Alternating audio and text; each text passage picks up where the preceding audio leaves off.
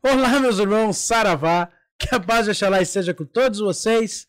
Estamos começando mais um Saravá Podcast. Eu tava enchendo o saco da minha Priscila, que ela tá vai, vai, vai, e eu fiquei quieto, só pra encher o saco dela.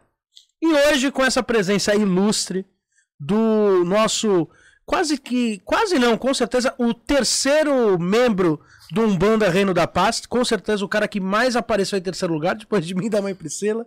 Então recebam com muita alegria hoje, no dia 25 de junho, perto da festa de Xangô, um grande filho de Xangô, Rodrigo Ressuti. Ou Rodrigo Muniz. Eu. Muito obrigado. Muito Seja obrigado. bem-vindo, Rodrigo. Tá me ouvindo bem aí? O Rodrigo tá limpo, Estou limpo. limpo, testado. testado. Estou testado. Só, só Dedinho tá com furado. hepatite, mas aí é uma outra questão. É outro tempo. Mas Dá pra aí não, não tem problema nenhum. Obrigado pelo convite. Chamo de Rodrigo Ressuti ou Rodrigo Muniz?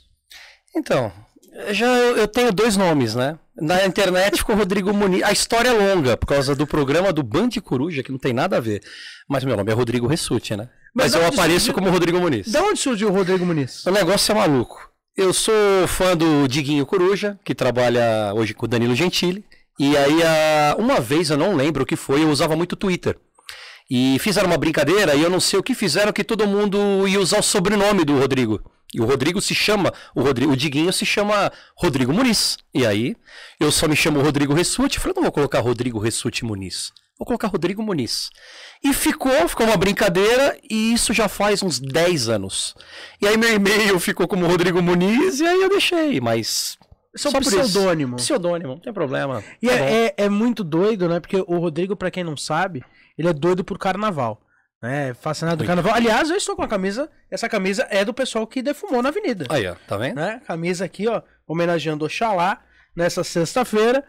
E o Rodrigo é doido do carnaval. E eu sou amigo do Celcinho Modi. E aí eu simplesmente cheguei pro Celcinho e falei: "Ô, Celcinho, manda um abraço lá pro Rodrigo. Eu falei, é, não sabia que era Ressuti, falei, manda um abraço pro Rodrigo Muniz. Muniz. Ficou. Recebeu um áudio. Mas recebi, foi pra mim. Foi pra mim. Foi pra Valeu. você, mas Muito com bom. outro nome. Na carnaval é uma coisa que é. Eu falo que hoje em dia eu sou mais mangueirense do que palmeirense. Então eu gosto. Palmeirense hoje em dia, né? Até que tá bom hoje em dia, né? Mas a mangueira sempre me deu mais alegria. Então a estação primeira de mangueira, por favor. É, de- vamos deixar, deixar bem claro. claro. E aqui eu sou uma cidade alegre em São Paulo, então. Infelizmente. Não, não, carnaval. Mas eu gosto de todos. Eu, eu amo todo e qualquer hino de escola de samba. Eu falo que o, o terreiro. Aliás, o carnaval, pra quem não conhece, ou às vezes pra quem tem crítica, o carnaval nasceu num terreiro. Né? Então, existe uma história muito bonita por Tem trás do gente que carnaval. acha que, que, que confundir carnaval com religiosidade é ruim. Como é, que você enxerga isso? Não, eu, eu- assim, existe primeiro lugar que quem critica. É verdade, antes de você começar a falar isso, Sim. esqueci. A gente sempre tem que abrir a- com, com o- os presentes, né? Ah, é verdade. No Congá. E daqui a pouco a gente vai falar de A carnaval. gente fala de carnaval já já. Qual que é o presente que você trouxe? Bom, em primeiro lugar, hoje é aniversário aqui do Painel. Então, 22 anos. parabéns. Obrigado. 22 em cada orelhinha, em cada perna, mas tá valendo. e aí eu fiquei numa sinuca de bico. Falei, caramba, eu vou trazer um presente, porque aqui já tem a tradição de trazer um presente pro Congá, mas eu tenho que trazer um presente pro aniversariante. Então, esse do embrulho especial aqui é vosso. Espero que vós goste, até porque se não gostar, quem está aí não vai gostar de você. Olha a chantagem já. Não. Eu comprei como se eu comprasse pra mim. Então, é um parmegiana vertical. Olha, eu vou te falar que eu não reclamaria agora, viu? Mentira, é muito bonito. Nossa, que coisa linda. Eu acho, eu acho que ele conhece esse orixá. Eu Olha que lindo. Cara, eu não tenho um Xangô assim. acho. Não tem. O machado está aí, viu, gente? Ele, ele vem discretinho, mas está ali. O, o, o oxé dele está ali, ó. Ah, vamos botar o Oxê nele, né? Olha que bonito. Cara, Achei muito que bonito, coisa né? linda, cara. Eu olhei e falei, é. É esse. Você sabe, você sabe que essa imagem, eu, eu sempre tive vontade de ter essas imagens. Uhum. E eu nunca comprei porque elas são realmente até um pouquinho cara. E É, eu roubei que- da loja, né? O dono da loja não viu, mas. E eu vou te contar um segredo ligando ao carnaval. É. A Academia do Tatuapé, quando foi campeã com o, o Enredo da África, nós tínhamos os orixás neste formato. E nós fizemos por causa do, Ka- do, Kamaza, do. Ah, sim. Eu peguei as fotos e falei assim, pro, pro Flávio Campelo na época. Uhum. Falei, Flávio, dá uma olhada nessas imagens. Ele falou, cara, nós vamos fazer a réplica delas, que elas são muito bonitas. Caramba, muito ver. bonito, né? E realmente, eu acho lindo esse Xangô e. De coração, Obrigado pelo respeito, e- pela amizade. Posso dizer que eu já sou um amigo de longa data, de Sim. pandemia, que nós nos conhecemos durante uma pandemia. A gente, assim, a gente não se conhece há muito tempo, eu, você, a Priscila, é, informalmente, né? Mãe e pai, Sim. mas assim, no sentido da, da parte de amizade. E é, eu gosto de falar o seguinte: eu, quando eu gosto de uma pessoa, eu vou até o fim. É, e se, eu- se uma pessoa faz alguma coisa errada pra mim, eu também vou até o fim. Eu sou chato, é meu ponto fraco. É, se já. tem, se tem verdade, né? Sim. Eu acho que Então, isso é muito de Xangô também. É. E, e o legal é porque a nossa amizade não tem aquela coisa do interesse, sabe? Né? De, ah, não, é terreiro, eu vou porque é o pai. Não, não. Eu, eu, eu sou antes amigo. A gente às vezes até fala pouco de liturgia, né? A gente fala muito. Hoje sobre dia, Umbanda, né? menos ainda, né? Exatamente.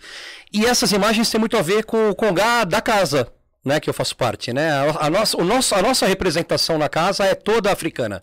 Então você não entra não, e não por um, até porque tem quadro de Jesus, mas o congá ele é todo africano. Então às vezes é até bacana porque a gente apresenta a casa para as pessoas e a gente fala, olha, é muito comum que vocês não vejam congá porque vocês vão estranhar, vocês não vão ver imagem de caboclo, não vão ver imagem de santos, e a gente explica o sincretismo. E como a minha mãe tem uma ligação mais próxima com o pezinho do candomblé, então ela fez essa homenagem também e ficou. Então, mas eu gosto muito dessas imagens, acho muito bonito, eu tenho uma paixão muito grande. Falando em Congá, o que, que você trouxe pro Congá? Congá. Pro Congá tem uma coincidência. Hum. Eu, eu, eu sou um, um cara que assiste, óbvio, frequentemente, mas eu não vi os últimos doutrinandos. E um dos orixás que você fala no doutrinando é justamente. Não sei se vai estar esse ou esse. Eu trouxe dois. Eu fiz questão de trazer orixás que nós cultuamos sim na Umbanda, mas indiretamente não é tão popular na Umbanda. Então a gente vai ver. A gente, ah, começa com ela, que Teve justamente. o Doutrinando terça-feira. Eu comprei Quarta-feira. Depois eu vi o Doutrinando. Eu não vi Caramba. antes. Então não foi influência. Entendeu? Oba. Obá, né? E a Que gente a- precisa muito de Obá hoje em dia, né? É. Grande guerreira. ó. Que linda. Linda, né? Muito linda É, mesmo. essa é tão guerreira que carrega até escudo, né? Sim, essa é guerreira. É, é, eu até falo isso no Doutrinando, né? A, a Yansan de Umbanda é muito mais parecida com a Obá africana do que a Oiá É. africana. Isso é verdade. E a gente, ente- assim, eu não posso dizer. Perdão, que eu vou ficar longe aqui. Eu não posso dizer até onde, até porque quem somos nós para falar Sim. como que veio essa, essa, essa engrenagem, né? De como se formou o Congá, né? De- desde antes de Zélio, para não falar, porque a gente sempre deixa bem claro, o Zélio teve um papel importantíssimo na Umbanda, mas ele não inventou é, caboclo, preto velho nem orixá, mas ele foi muito importante no regimento de uma Umbanda de uma, uma visão dele particular e através da espiritualidade, que é um caminho longo, não adianta falar. E também eu condeno quem às vezes fala que Zé embranqueceu. Para com isso, porque a entidade não olha isso. Isso é um viés humano e os humanos erram e as entidades não. Então, uma espiritualidade não ia baixar em qualquer pessoa para falar qualquer tipo de besteira. Então, respeito muito demais e ele é muito importante, o Zélio. Mas, assim, a Umbanda no meio do caminho esqueceu de Obá.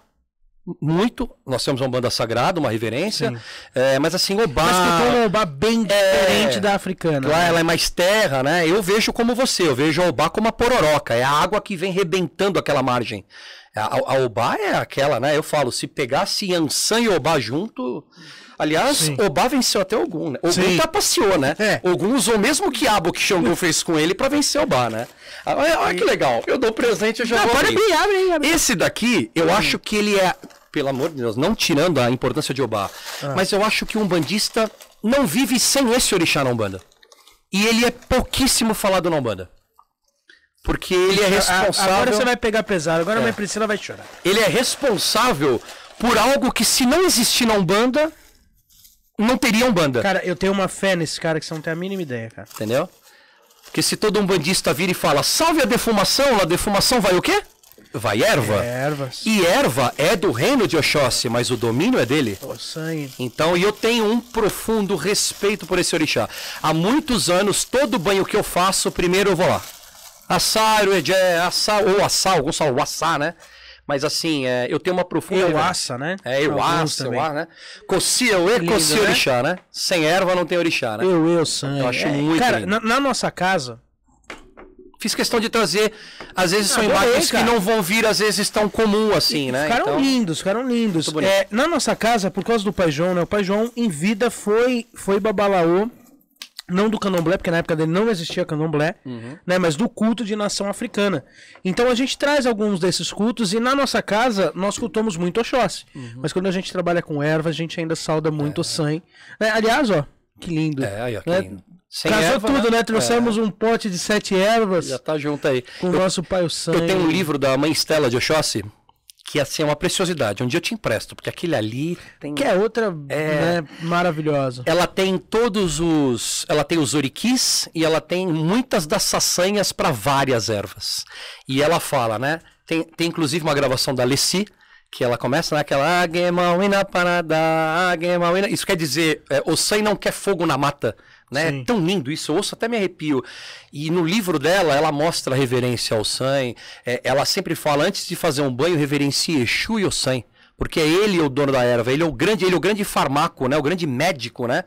O E- grande, o, o, o orixá, a, a Umbanda, né? O, o patronato do, da medicina. É. na- da- não da, a medicina é, é IBG, né? Sim. Cosme Damião. Mas os filhos de Mas- Nanã têm uma grande responsabilidade nisso, né? O Sim. Molu, o San. Então, mas né? o na Umbanda Liga, acabou pegando essa parte do, do alquimista, né? É. É, eu tenho um, um- até mesmo um tarô dos orixás que, que liga o sangue com a figura do mago no tarô. Hum. E o mago tem muita ligação realmente com o sangue, porque é o cara que é o alquimista. É aquele que pega uma folha e com aquela folha ele faz um remédio. Isso é muito do sangue. Até uma particularidade, né? é, que aconteceu na nossa casa. é, na nossa casa nós recebemos os falangeiros dos orixás. E tem dois orixás que eu recebo em giras muito específicas que eu não tenho na minha coroa. Que é o San Uhum. e o. Olha aí. E, Irmãos. e in- Irmãos. interessantíssimo. Na lenda, irmãos. E né? é muito interessante, porque a mãe Priscila tem Nanã, meu pai, que é o pai pequeno da casa, tem o Baluaê, e eu acabei ficando com, com, com o Xumaré, Daqui né? a pouco aparece alguém com eu A. hein? É, não, não é difícil, não é difícil. É a família. E, e nessa festa de Oxóssi, que foi a nossa primeira gira no terreiro, o Sam veio e o Sam fez uma coisa muito interessante. É, meu pai estava no terreiro e meu pai tem um- uma guia, que não é bem uma guia, mas é um trançado de palha feito com palha da costa de Obaluaê dele.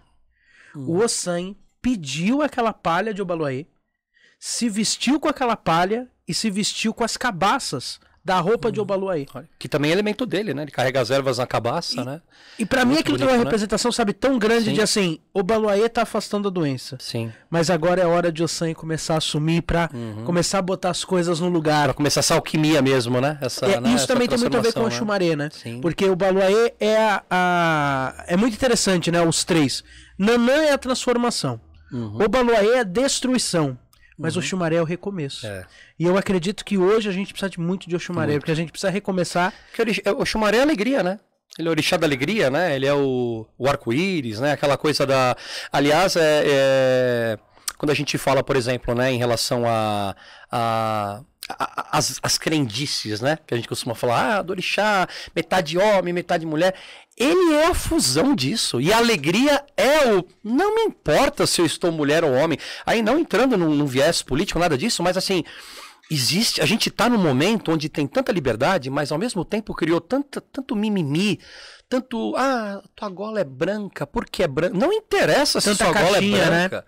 Então, assim, eu acho que a gente tem que hoje em dia é bater palma pro próximo. Se tiver errado, fala a verdade. Ó, é, não vejo certo, mas eu não posso falar você tá errado. Assim como, por exemplo, o que a gente encontra muito na Umbanda. Ah, por que tá pondo o sangue aqui? Não tem o sangue na Umbanda. Como não tem? Ah, não tem. Eu costumo falar que o orixá, ele é força. Se eu tiver dobrado com o meu joelho, eu posso ser ateu. Essa energia vem até mim. O orixá enxerga a verdade Quem gente. que é o dono pra falar que não tem o sangue na Umbanda, né? Eu, como pai de santo, não posso colocar o sangue na Umbanda? Não tem placa, né? Eu, eu sou prova viva, e eu vou te falar se tiver tempo durante o dia. Eu sou prova viva que a comunhão de uma oração de um evangélico e de um umbandista flui. Eu vivi Isso isso. tem a ver com o seu começo. Eu vivi isso. Então vamos lá, vamos começar pelo começo. Como que você começa? no- Você, ah, aliás, o, o Rodrigo durante muito tempo ele é conhecido junto com o Alisson como os Kardequinhos, porque ah, tem uma base. E hoje com o Glauco, né? Formam aí o Sim. trio Kardec. É. Né? Alan, Trio Kardec. Alan, Kardec, qual que era? o- Leon, Leon, Alan e é, Kardec. Leon, Denizar, o que é, Rivoil, né? Tem um monte de nome lá na Kardec. Né? É, é, é o trio, é Alan, Chico e Divaldo. É, mais ou menos isso. Nossa Você- senhora, hein? Tem quantos anos de car... quando você no kardecismo quando você foi a primeira vez? Tinha quantos anos? Na barriga da minha mãe. Você já foi no A minha mãe se desenvolveu. nos- a, minha, a história da minha mãe é muito curta. Eu falo muito, mas eu vou tentar ser prático. A minha, mãe, minha mãe sempre teve sensações é, insights espirituais, né? Aquelas coisas dos, dos tique, olha, se é médium tem que desenvolver. Que depois, depois você fala como é que é a incorporação da É sua um mãe, que é assustadora. maravilhosa. Ela tinha um certo um domínio um pouco, enfim. E Também entra muito da parte dela, ela era muito sensível. Como é que era? Mostra então- como é que era a incorporação. Não, a incorporação você da mãe dele, como é que De repente vem assim, era mais ou menos isso. Eu cresci assim. Eu cresci vendo caboclo e preto velho. Tomando um café, eu- de repente... É, o café voava, eu falava, pô, caboclo, vem devagar. Não é o caboclo, é minha mãe. Mas sempre uma pessoa muito correta, enfim. Mas assim, minha mãe descobre um trabalho que tinham feito pra ela, pra atacar a minha avó, né? E foi feito pra ela, pra ela não ter ninguém, pra ela não dar certo com ninguém. Então minha mãe era aquela moça novinha que não dava certo com ninguém. Ou ela desgostava de um cara que era apaixonado por ela, ou ela que era apaixonada por alguém desgostava dela. Uma vizinha dela, Não que fluía. ia, não fluía. Uma vizinha dela, que não vou lembrar o nome dela, já é falecida, ela ia no Centro Espírita Ubiratã. Esse centro existe até hoje na Rua Ipanema. Centro kardecista. E, o e- e a parte espiritual é um caboclo, caboclo Ubiratã. Então quer dizer, é, ia Preto Velho e. Eu cresci no Centro Espírita vendo caboclo e, e Preto Velho surgindo. Não vinha com os elementos de trabalho, mas eles se manifestavam com arquétipo, com zifio, normal. É, e também, se não recebe, tá tudo bem. Eu acho que hoje em dia tá tendo uma certa demonização ao kardecismo. Não importa se lá atrás, no século XIX, quase final do século XVIII, a sociedade francesa era preconceituosa, como o Brasil. O Brasil foi o país que mais. O Brasil até, ago- até hoje é preconceito. Nós somos- a gente não pode esquecer que a gente aboliu a escravidão há cento e pouquinhos anos atrás. E hoje, se entrar um preto na fila do banco, ele ainda é revistado no lugar do branco. O brasileiro é preconceituoso. Não adianta. Então não adianta às vezes falar muito, porque se vier o cara do outro lado da rua negão, o cara vai atravessar. Infelizmente ainda é assim. E muita gente que hoje em dia gosta de falar, na câmera é fácil. Mas enfim, é, eu também não gosto dessa coisa. Ah, mas eu também tinha um amigo preto. Isso eu acho também outra é coisa absurdo, ridícula. é absurdo. Se for assim, estamos ferrados. A gente é. do carnaval. O que eu mais tenho é amigo preto. Amigo preto, gay, lésbica e amo todos de coração. Porque eu não falo que eu tenho amigos pretos, eu tenho amigos. Então, quando a pessoa já começa falando que eu tenho um amigo preto, como assim? Até tenho amigo preto, isso não existe. Tenho amigos. Amigo não tem cor, não tem sexo, não tem idade. Né? Eu, eu falo, eu tenho um amigo branco chamado Léo? Não. Então, enfim. Aí eu tô lá, a minha mãe está lá, e aí a- essa pessoa falava: tem coisa pra você, tem coisa pra você. Algumas sessões antes, uma amiga falou que a, uma cigana e uma baiana tinham ajudado já ela. Que ela tinha pedido pra ver o que tinha. Nesse mesmo tempo, a- essa senhora falava: vamos no centro espírita, vamos no centro espírita. E naquela época eles faziam muitas reuniões em casa. Sabe aquela coisa que a turma vinha pra fazer o evangelho no ar? E o presidente do centro, seu. Poxa, eu não vou lembrar o nome dele, eu vou ser injusto de falar. Um médium assim. Era daquele médium que parava no túmulo pra encaminhar o espírito. Vai na frente, gente, eu já volto. Ele era um negócio. Ele não precisava incorporar pra falar. Ele era aquele cara. Era full time antena. Sim. Ele parou, ela virou, olha aqui, seu. Nossa senhora, o nome dele tá na boca, eu vou lembrar. Tá na ponta da língua. Essa aqui é o caso daquela moça. Ele virou e falou assim: O seu trabalho. Tinha um trabalho contra você, moça. Ela não tinha aberto a boca. Mas ele já foi apresentado ao Congá. É na Umbanda que quebraram. Já tem uma baiana e uma cigana trabalhando pra você. Minha mãe, assim, hã? Mas o seu destino amoroso tá na casa de Ubiratã. Mas vai um dia lá. Ele resumiu a vida da minha mãe, porque minha mãe encontra meu pai no Centro Espírito Piratã.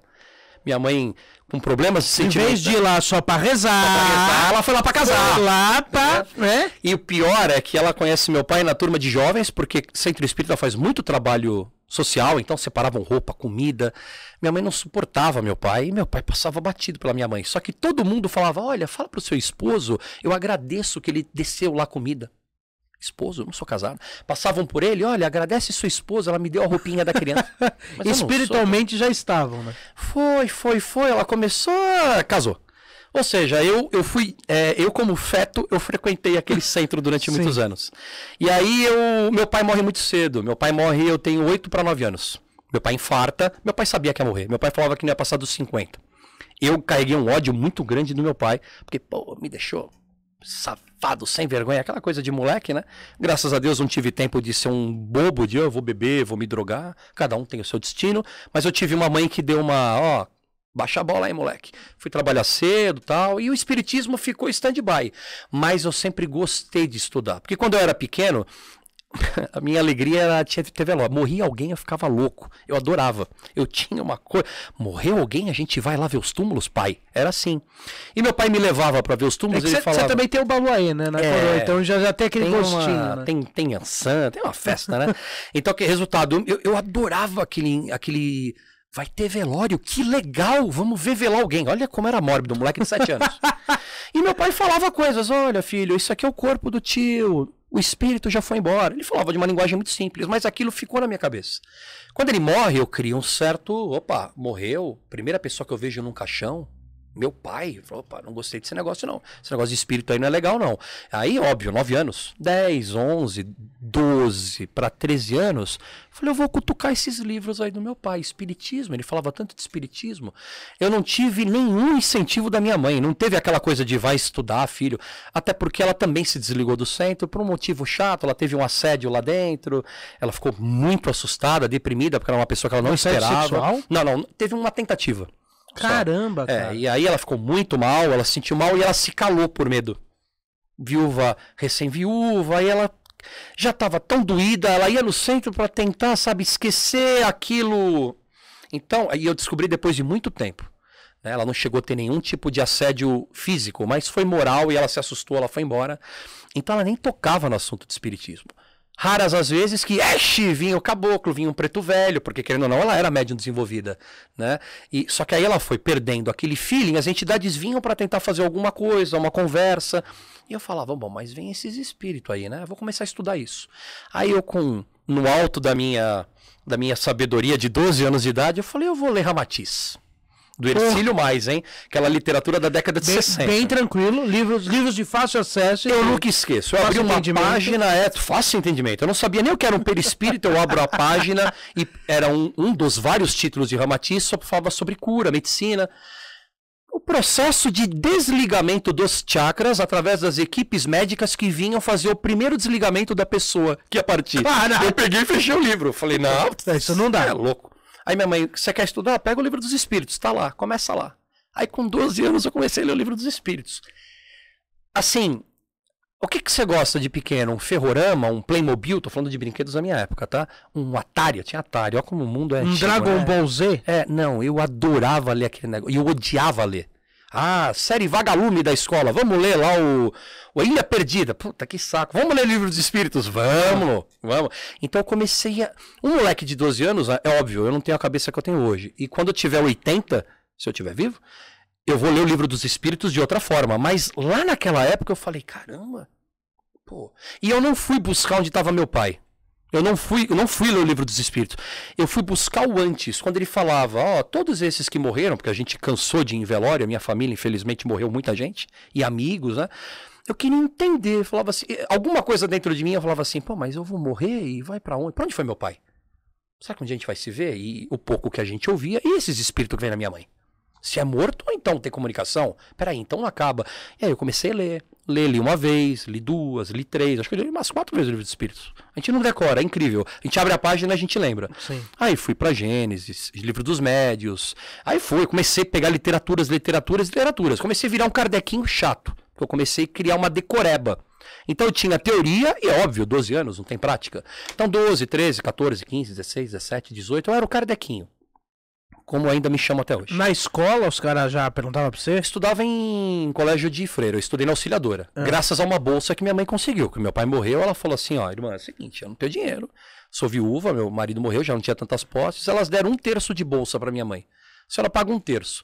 Mas o seu filho não vai poder nem ficar em recuperação. Então você imagina o que eu estudava. Mas assim, quando tinha aula de religião, eu respondia num viés kardecista. Colocava que assim seja. Quando desencarnarmos, as irmãs falavam.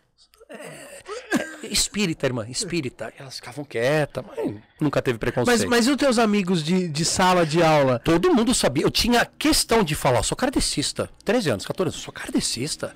Não, os livros de espiritualidade, eu era o meu pai projetado. Eu falo isso porque, Entendeu? assim, Muito na, incrível. na minha escola, eu, eu também tive contato muito cedo com, com os livros, né? O primeiro livro que eu peguei foi o Mitologia dos Orixás, que meu pai... já começou? É, mais vou- é. eu, eu ia ser padre, né? Uma história que eu não vou contar pra não gastar tempo de, de podcast, mas eu ia ser padre e tal. E aí, quando eu falo que eu quero ir pra espiritualidade, meu pai fala, então vamos numa livraria. Hum. E meu pai sempre foi kardecista, né? E hoje eu paro e penso, meu pai devia ter me dado um livro dos espíritos. Meu pai simplesmente chegou e falou assim: escolhe um livro aí. Porra, fui lá e tinha lá, mitologia. Você já viu o livro? É amarelo, chama atenção pra cacete. Aham. Falei, quero esse.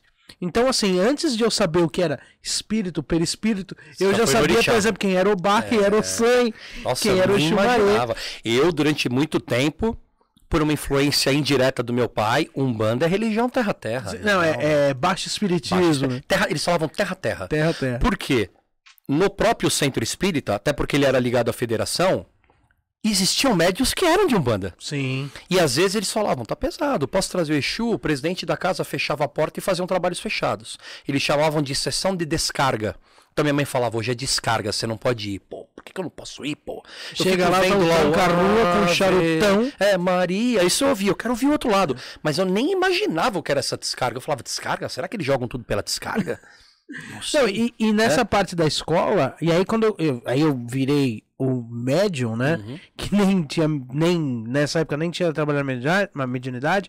Mas, por exemplo, os meus amigos de escola ficavam me enchendo o saco que queriam fazer o jogo do copo, o jogo do compacto. Você passou por isso também? Hum, É, no meu não, porque eu era aquele cara chatinho já. Não, não, mexa com essas brincadeiras. eu era um cara daqui chato. Isso não pode, isso é baixo espiritismo. Eu era arrogante, eu era eu era bem cocôzinho para falar português. Por quê? Porque não, nós não podemos mexer com baixas energias. Essa Umbanda, eu nunca falei mal da Umbanda porque eu mal conhecia. Mas o meu pai tinha um trauma muito grande, porque meu pai Antes de conhecer a Umbanda, os meus tios eram muito boêmios, festeiros. O meu pai já era o padre. Meu pai queria ser padre. Meu pai tinha duas missões. Se ele não fosse padre, ele ia embora para Uberaba trabalhar com o Chico. E ele encontra minha mãe no centro espírita. Virou totalmente. Então meu pai já era. Essa seriedade que eu tenho de não brinque com o espiritismo vem muito de oito anos que eu tive do meu você pai. aprendeu com ele. E eu com certeza, a gente tá ligado por laços, eu devo ter tido um laço como ele, porque meu pai soube em algumas regressões de que ele era do clero e fazia mau uso da fé. Meu pai roubou dinheiro, mesmo pela igreja. Sim. Tanto que meu pai tinha uma trava mental, meu pai não conseguia falar em público. Até isso era travado dele. Então ele não falava, ele falava para meia dúzia de médiums. Quando eu chamava ele para dar aula, ele travava. Porque isso era uma, uma trauma, um trauma do próprio véu de reencarnação dele. Era pesado o negócio. E eu tenho isso. Uhum. Eu devo ter feito muita coisa errada com dinheiro. Porque eu sou um cara chato também. Sabe essa coisa que a gente vê hoje em dia de, de mexer, de comércio exacerbado? Então esse lado cara desse cardequinho chato foi sempre meu. Só que assim, o meu pai, ele não entende o que é Umbanda, porque ele vai num terreiro, pseudo-terreiro, tinha terminado com a namorada, os meus dois tios levam ele lá e o preto velho, entre aspas, fala, Zifio, o que que você quer pra gente amarrar aquele pé de saia? Ele falou, o que que é isso? Pra trazer ela de volta. Não, mas como assim? Não, a gente traz na força. Ele pegou e levantou meus dois tios, só que não, que não é centro espírita. Nem era espírita, era umbanda, mas não era umbanda, né? enfim. Levantou e foi embora. E ele criou uma cisma. Sim. Meu pai vai entender o que é Umbanda depois de desencarnado, numa coroação minha de Xangô, na primeira casa que eu faço parte, onde minha vizinha vê a minha mãe de santo jogando a macia de Xangô e o meu pai do lado, colocando a mão. E depois eu começo a, de uma certa forma, senti-lo nos trabalhos espirituais. Porque ele tem uma linha muito grande com cura. Então, a, o mentor espiritual que trabalhava com meu pai, o Carinde, ele vem para minha coroa depois de muitos anos. Eu descubro isso porque nas duas casas que eu trabalho, a gente trabalha com a linha do Oriente. Cura. E eu sinto o Carinde e foi uma revelação mesmo. E por certas vezes eu até sinto ele perto. Então eu tenho, eu tenho a ligação do meu pai para trabalhar. Eu nunca tive, ai, será que ele pode mandar mensagem? Eu, eu praticamente não sonho com ele, tive um sonho só. Eu sinto que a nossa missão é pau no taco, trabalhar. É, é, é o que eu sinto Entendeu? com meu avô, né? Então é isso. O, o, o meu avô, quando desencarna, e aí eu ainda era católico, e aí depois de muito tempo que eu vou ver o meu avô junto com o pai João e descubro que o pai João fez o desencarne do meu avô conversando numa consulta com uma prima minha depois de muito tempo. Olha. Que a minha prima, existe meio que uma maldição na minha família. O meu avô, ele era um dos 11 irmãos. Um morreu muito jovem, lá na- quando pegou fogo aquele cinema super famoso aqui em São Paulo. Hum, Não lembro o nome. também não lembro. E morreu, e aí ficaram 10, cinco mulheres e cinco homens. E essa maldição da minha família é mais ou menos assim: quando morria uma irmã, um irmão morria no mesmo ano. Ou quando morria um irmão, uma irmã morria no mesmo ano. Imagina o desespero dos irmãos, né? E isso aconteceu, cara, com cinco. E minha tia, que era a, a- a mais ligada ao meu avô, morre em maio. Olha, eles iam em pares então embora. É, e meu avô morreu em outubro, cara. Caramba. É, é engra- é engraçado e meio assustador. Sim. E um dia, dando uma, o pai João dando uma consulta Pra filha dessa minha tia, ele comenta, ele fala assim: Não, eu ajudei no desencarne da sua, da sua mãe, né? E, e como ajudei também no desencarne do irmão dela. E aí eu falei, caramba, eu não é imaginava isso. E, e realmente, eu sinto muito a presença do meu avô, Sim. mas desse jeito, né? Eu não, por exemplo, Trabalhando. É. eu recebi uma psicografia dele até hoje, que foi a primeira psicografia que eu fiz na minha vida. Uhum. E mas não é um contato, por mais que eu ainda veja o meu avô várias vezes, eu não vou buscar. E aí, vô, como é que tá lá? não, Ah, é, vem me dar um abraço. não, não, não, é- acho que isso é Também. uma pequenez. Mas aí você vai pra Umbanda como? Então, aí o que acontece? Quando chega aos meus 18 anos, as, as questões de vida também começam a mudar.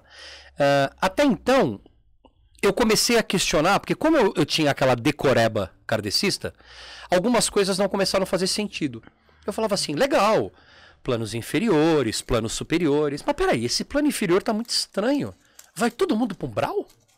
É, Eles. é, é, e eu Deve não é- ser grande é, lá. Não é uma crítica, pelo amor de Deus, mas assim, não era o foco do Kardec naquela hora. O Kardec ele teve que trazer um lado, né, naquilo que era necessário. Porque a Umbanda já ia trazer. A espiritualidade é muito sábia.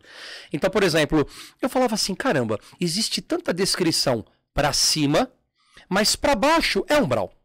Umbral ou treva. Então o ladrão de galinha vai pro mesmo lugar do serial killer? É, ah, não, mas tem o Vale dos Suicidas. Ok, Vale dos Suicidas, mas Vale dos Suicidas é um local à parte, legal. Mas aonde tá o, o, o cara que teve rinhos pequenos? Ah, ele vai ficar menos tempo no umbral. Mas ele fica onde? Com quem? Qual que é?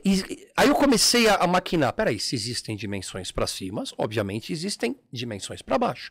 Só que eu não encontrava isso na literatura. Vago algumas outras que já tinham uma mistura com certo teor de Umbanda. E aí eu comecei a falar: caramba, mas essa Umbanda?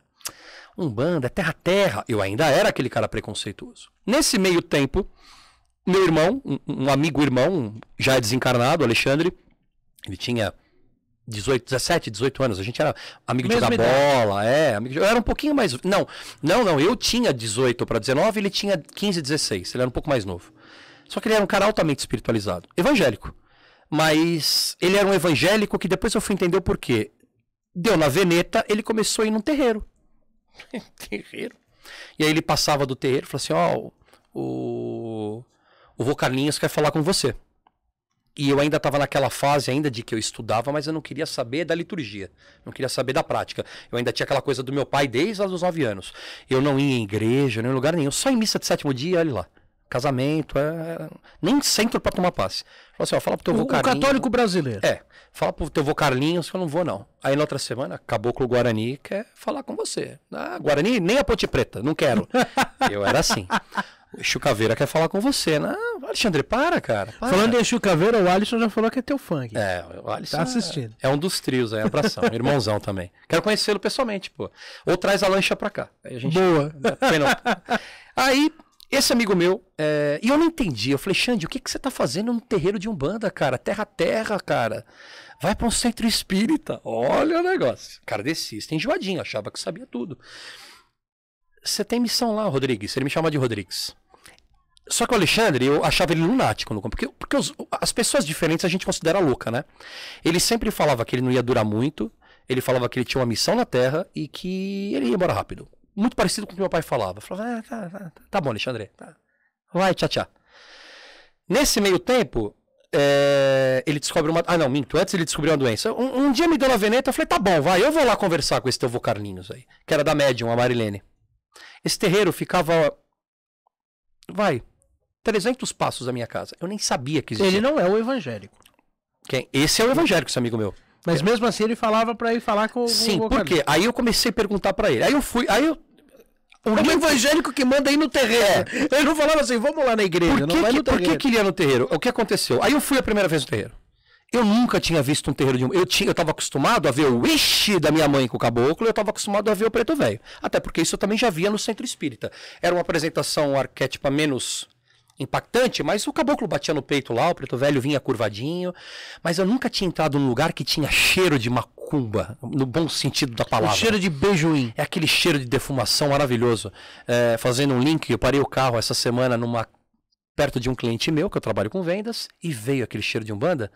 E eu senti o cheiro. É e eu fa- gostoso. E eu falei alto: Ê, defuma com as ervas da Jurema. A mulher não saiu na porta: defuma com a Rude Guiné! Eu, ai, ela, ela vá! Incrível, né? Macumbeiro é muito legal, né? E, eu falei: axé, axé, Isso irmão! aconteceu aqui, né? Porque a Mama Brusqueta teve aqui no Muito legal, estúdio. meu, muito Aliás, a Mama vai também vir no nosso podcast. A Mama tá- veio num outro podcast que é feito aqui no estúdio. Beijo pra mama. Assistia Mulheres, ela e a Kátia, toda semana agora. Elas se juntaram de novo. Um beijo pra Cara, e, e ela é uma pessoa, Mama. Uhum. ela é uma pessoa maravilhosa. E a Mama foi isso, né? Eu tava com uma camiseta e eu tava com, com uma Hum. correntinha de Xangô, né? mama. E ela olhou assim, aí eu falei assim, é, mama, eu assisti a senhora no Bar Blacumba, assisti a senhora no Ali, aliás, sou amigo do Ali, sou amigo do Turco, ela... Ah, é verdade? Falei, ela falou, ah, que bom. Aí ela já, não, que eu sou mãe de santo e tal, não sei o quê. Barato. Eu não sabia desse lado dela até pouco cara. tempo atrás. Sim, é uma pessoa Muito legal. maravilhosa. Bacana, também. gente, muito. Você vê que é uma pessoa verdadeira, né? Mas eu, eu faço isso, quando eu conheço uma pessoa a primeira vez, a primeira coisa que eu bato no olho é no pescoço. Pra ver se tem alguma Eu coisa, te ver né? se tem uma guia, Ou tal, uma- um negocinho aqui discreto, ou tá enroladinha, É, né? sempre dá- dá pra Sempre ver tem um coisa. escondido. E aí, é, eu falei, eu vou nesse centro, vai, vou falar com esse vô Carlinhos. Entro no centro, pego a fichinha pra ser atendido pela médium, eu me assustei. Kardecão, sabe? Cheio de regras, aquele cheiro de defumação. Lá no fundo, atabaque. Atabaque? Couro? Tambor? Que que é isso? Eu não fiquei na gira. Começou a abrir a gira, ali também eu tava com alguma certa obsessão. Eu entreguei a ficha pra moça, eu cheguei em casa, eu quase quebrei a porta do meu banheiro. Eu dava tanta porrada no meu banheiro, não sei explicar. Claro que hoje em dia até posso dizer por quê. Minha mãe chegou, minha mãe trabalhava nessa época. Ué, não foi no terreiro? Não fui, não quero ir. Tá bom, ela não forçava. Não fui, acabei com a minha mão. Eu, eu macetei a porta. Na outra semana, foi de novo. passei com o caboclo Guarani. Não, não, passei com o vô ainda. Porque lá toda segunda-feira é Preto Preto Velho. Velho. Ainda até hoje acho que ainda é assim, não lembro. Agora com a pandemia. Sentei com o vô. Eu sentei com o vô, descortinou. Eu sentei, a primeira palavra, é, fi, o vocarinho tá te esperando. Quer conversar o quê? Como é que eu faço pra trabalhar aqui? Foi a primeira pergunta. Eu não entrei tipo, ai, que bonito, ele não entrou pela dor. Não, eu tipo assim, me encontrei. É isso aqui. Eu não sei o que é isso, mas é isso aqui. É, não é ruim A como magia, pensava. né? É, a magia. É, o que eu falo da mosquinha, né, incrível. cara? Quando a, a mosquinha da Umbanda, ela, a abelhinha, né? Ela pica, Picou. já é. E eu não tava esperando nada, assim, eu tava triste, eu tinha terminado o namoro. Eu, eu fui lá pra ouvir um conselho, mas assim, eu nem sentei pra falar minha namorada me deixa. Não, como é que eu faço pra trabalhar aqui? Então, quer dizer, aquilo foi incrível. Mas assim mesmo, lá, como era um terreno muito grande, é, eu era um cara de muitas dúvidas. E eu sempre fui um cara muito desconfiado. Eu tinha aquela. Eu tinha aquela imagem. Mesmo tendo uma boa parte da doutrina kardecista e o sistema de incorporação, eu, eu me tornei um cara muito teórico e pouco prático. Então eu não admitia que a entidade poderia se aproximar. Eu achava que a entidade ia desligar meu disjuntor. Então eu fiquei anos sofrendo com isso. É, mesmo antes de alguém que me segurou lá. Porque aí o que acontece? Eu gostei, comecei a frequentar pouco. Em seis meses eu estava dentro. Traz o branco, traz o branco. Minha mãe de santo até hoje está viva. Peço até meu respeito a ela, se um dia ela me vê. Eu acabei me desligando lá por uma, uma desavença boba. Mas assim, foi coisas que eu não aceitei na época. Mas ela era chefe do terreiro, também era mais imaturo. Mas eu não aceitei, peguei minhas coisas e fui embora. Mas sou muito grato porque a veinha lá, até hoje, isso sempre tenho que respeitar porque ela sempre levou a sério. Filha de Nanã e tal. Enfim, é, nesse meio tempo, quando eu coloco o branco, aí eu começo a me assustar. Porque aí eu senti o baque. Falei, opa, peraí, tem que receber, mas eu vou atender pessoas. Aí começou aquele desespero que eu acho que era o meu trauma de outras vidas. Nesse mesmo tempo que eu começo a me desenvolver, o Xande para de ir pro terreiro. A missão dele era me levar pra Umbanda. Só que um pouquinho antes disso, eu passava com dois caveiras. Um caveira que vai mexer muito na minha história, que é o médium do Marcelo, que é o meu irmãozão, que ainda mora lá em Caraguá, não vejo há anos, mas é o cara que me fez ficar na Umbanda junto com as entidades. E o caveira dessa médium, que é a Marilene, que ele descobriu o check-up desse amigo meu. Esse amigo meu, ele tinha leucemia. Depois de um ano e pouco, ele desenvolveu a leucemia. Ele emagreceu demais e a leucemia desencadeou para uma esclerose múltipla. Então ele tinha leucemia e esclerose múltipla. Caramba. Mas o caveira falava: Filho, leva ele pro capa branca. Ele tá todo preto. O sangue dele tá preto. O problema é no sangue. Ele não tinha feito exame. Então ele viu já a leucemia ali. Nesse meio tempo eu fui perguntando: Cara, por que, que você me levou pra Umbanda? Ele falou: Porque você tinha que ficar lá. Ele falou assim: Eu preciso te falar umas coisas, Rodrigues. Eu vejo, eu ouço. Ele começou a abrir. Ele era um puta médium. Só que ele falava assim: eu queria entender como que era o processo nos outros lugares. Porque no pastor eu vejo uns espíritos em volta. E eu não sabia o que era. Ele já via espiritualidade assistindo o pastor uh, nos ritos de, de cura, de libertação. Ele via espíritos diferentes, ele via Exu. Por isso que eu falo, Exu está em todo lugar, entidade está em todo lugar, não existe placa. Nós é que somos tontos achando que entidade está só no terreiro. Nesse meio tempo, é, ele falou assim: quando eu comecei pro terreiro, algumas entidades se apresentaram iguais para mim. Algumas Caramba. até acompanharam ele. Então ele, aí, aí, aí a gente tinha um papo muito cabeça. Como que é a tua visão espiritual dentro de uma igreja e qual que é a minha visão espiritual do que eu estou aprendendo? Só que aqui eu tô travado. Porque eu achava que eu queria ver, que eu queria ouvir. E aí eu comecei a travar até que o médium do Marcelo, o, o, o cavalo do Marcelo, ou melhor, a entidade do cavalo, chamado Marcelo, que é o seu caveira também. Aquela médium que me atendia, Marlene, eu me distanciei, fiquei só amigo, mas eu comecei a ter uma simpatia pelo outro médium, porque ele me chamou numa festa de esquerda. Você acha?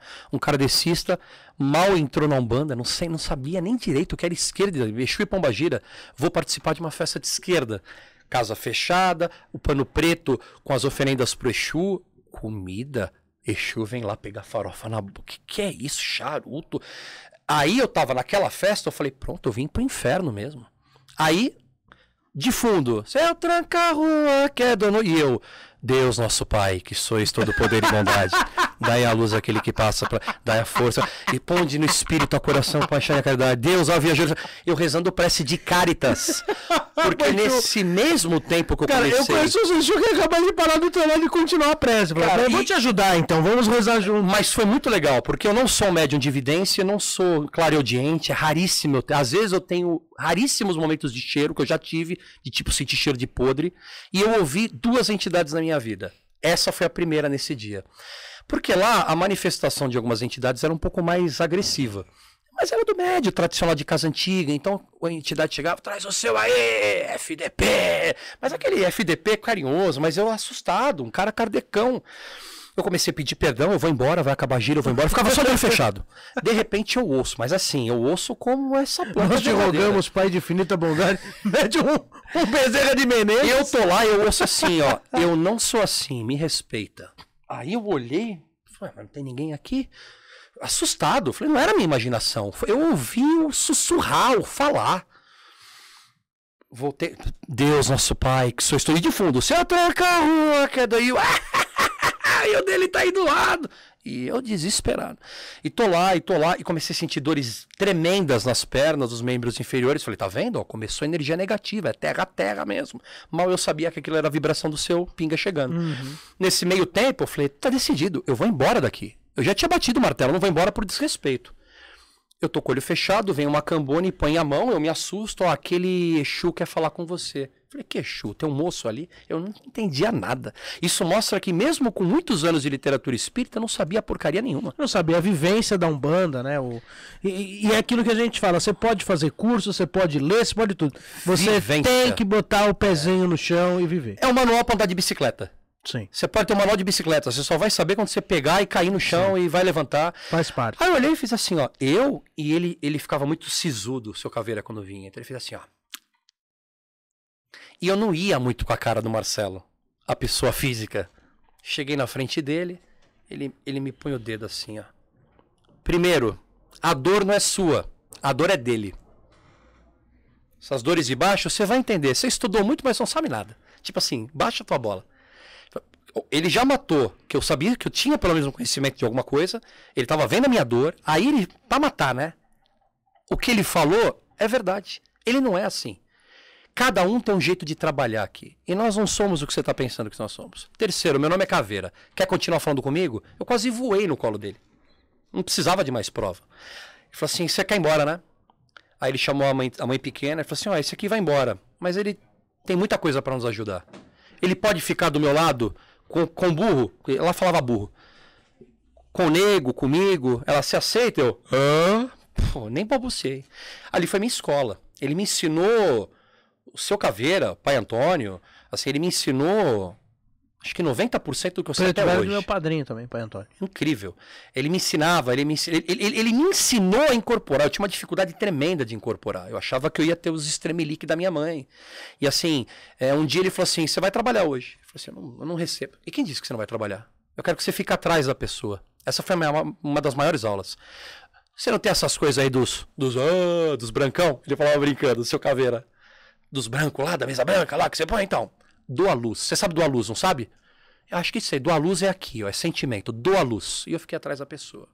E eu comecei a entrar na vibração da pessoa. Eu não sabia o que era aquilo. Suava, ruim, uma dor filha da mãe do lado esquerdo. Ele só olhava e ria. Atendia e ria, porque a gente ficava atrás aprendendo. Não era um desenvolvimento, era um, um choque de desenvolvimento. Sim, é- era um, um- Como é que chama? Pronto, socorro, um plantonista ali. É, é o- É, como é que é o cara que se forma lá? O... É isso que eu falo. Como é que chama, o diretor? Quando É, faz- residência. Residência, residência. Fazendo Residente residência. sem formação, né? Isso que é pior. Residência de um bando. A pessoa levantou, ele falou assim: tá ruim, né, FDP? Eu falei: tô. Mas não era pra você doar luz? Eu falei: então, não tô entendendo nada. Então vem aqui. Aí eu levantei, torto, né? Ruim pra caramba. Mostra pra ele onde é seu problema. Aí ela pegou, ela tinha câncer aqui numa parte aqui do estômago e tal, não sei onde mais. Vai lá pra trás, depois a gente conversa. Aí ela foi embora, falou assim: você entrou na vibração dela. Aula 1. Pra você entrar na vibração dela, você tem que estar aqui. Você tem que. Primeiro, não, não é amor, você não vai levantar bandeira por ninguém, você tem que estar aqui presente. Quando você doou luz, você estava só nela. Você estava vibrado só nela. Eu falo isso, dá até vontade de chorar, porque ele era um puta professor. Aí eu comecei a falar, porra, então e os livros? Os livros são importantes, mas ele falou assim: o importante é o que você vai aprender aqui. Aí soma com aquilo que você tem lá. E aí foi, foi, foi incrível. Então, se eu estou na Umbanda até hoje, eu agradeço muito a ele. E nesse meio tempo eu ia dialogando com o Alexandre.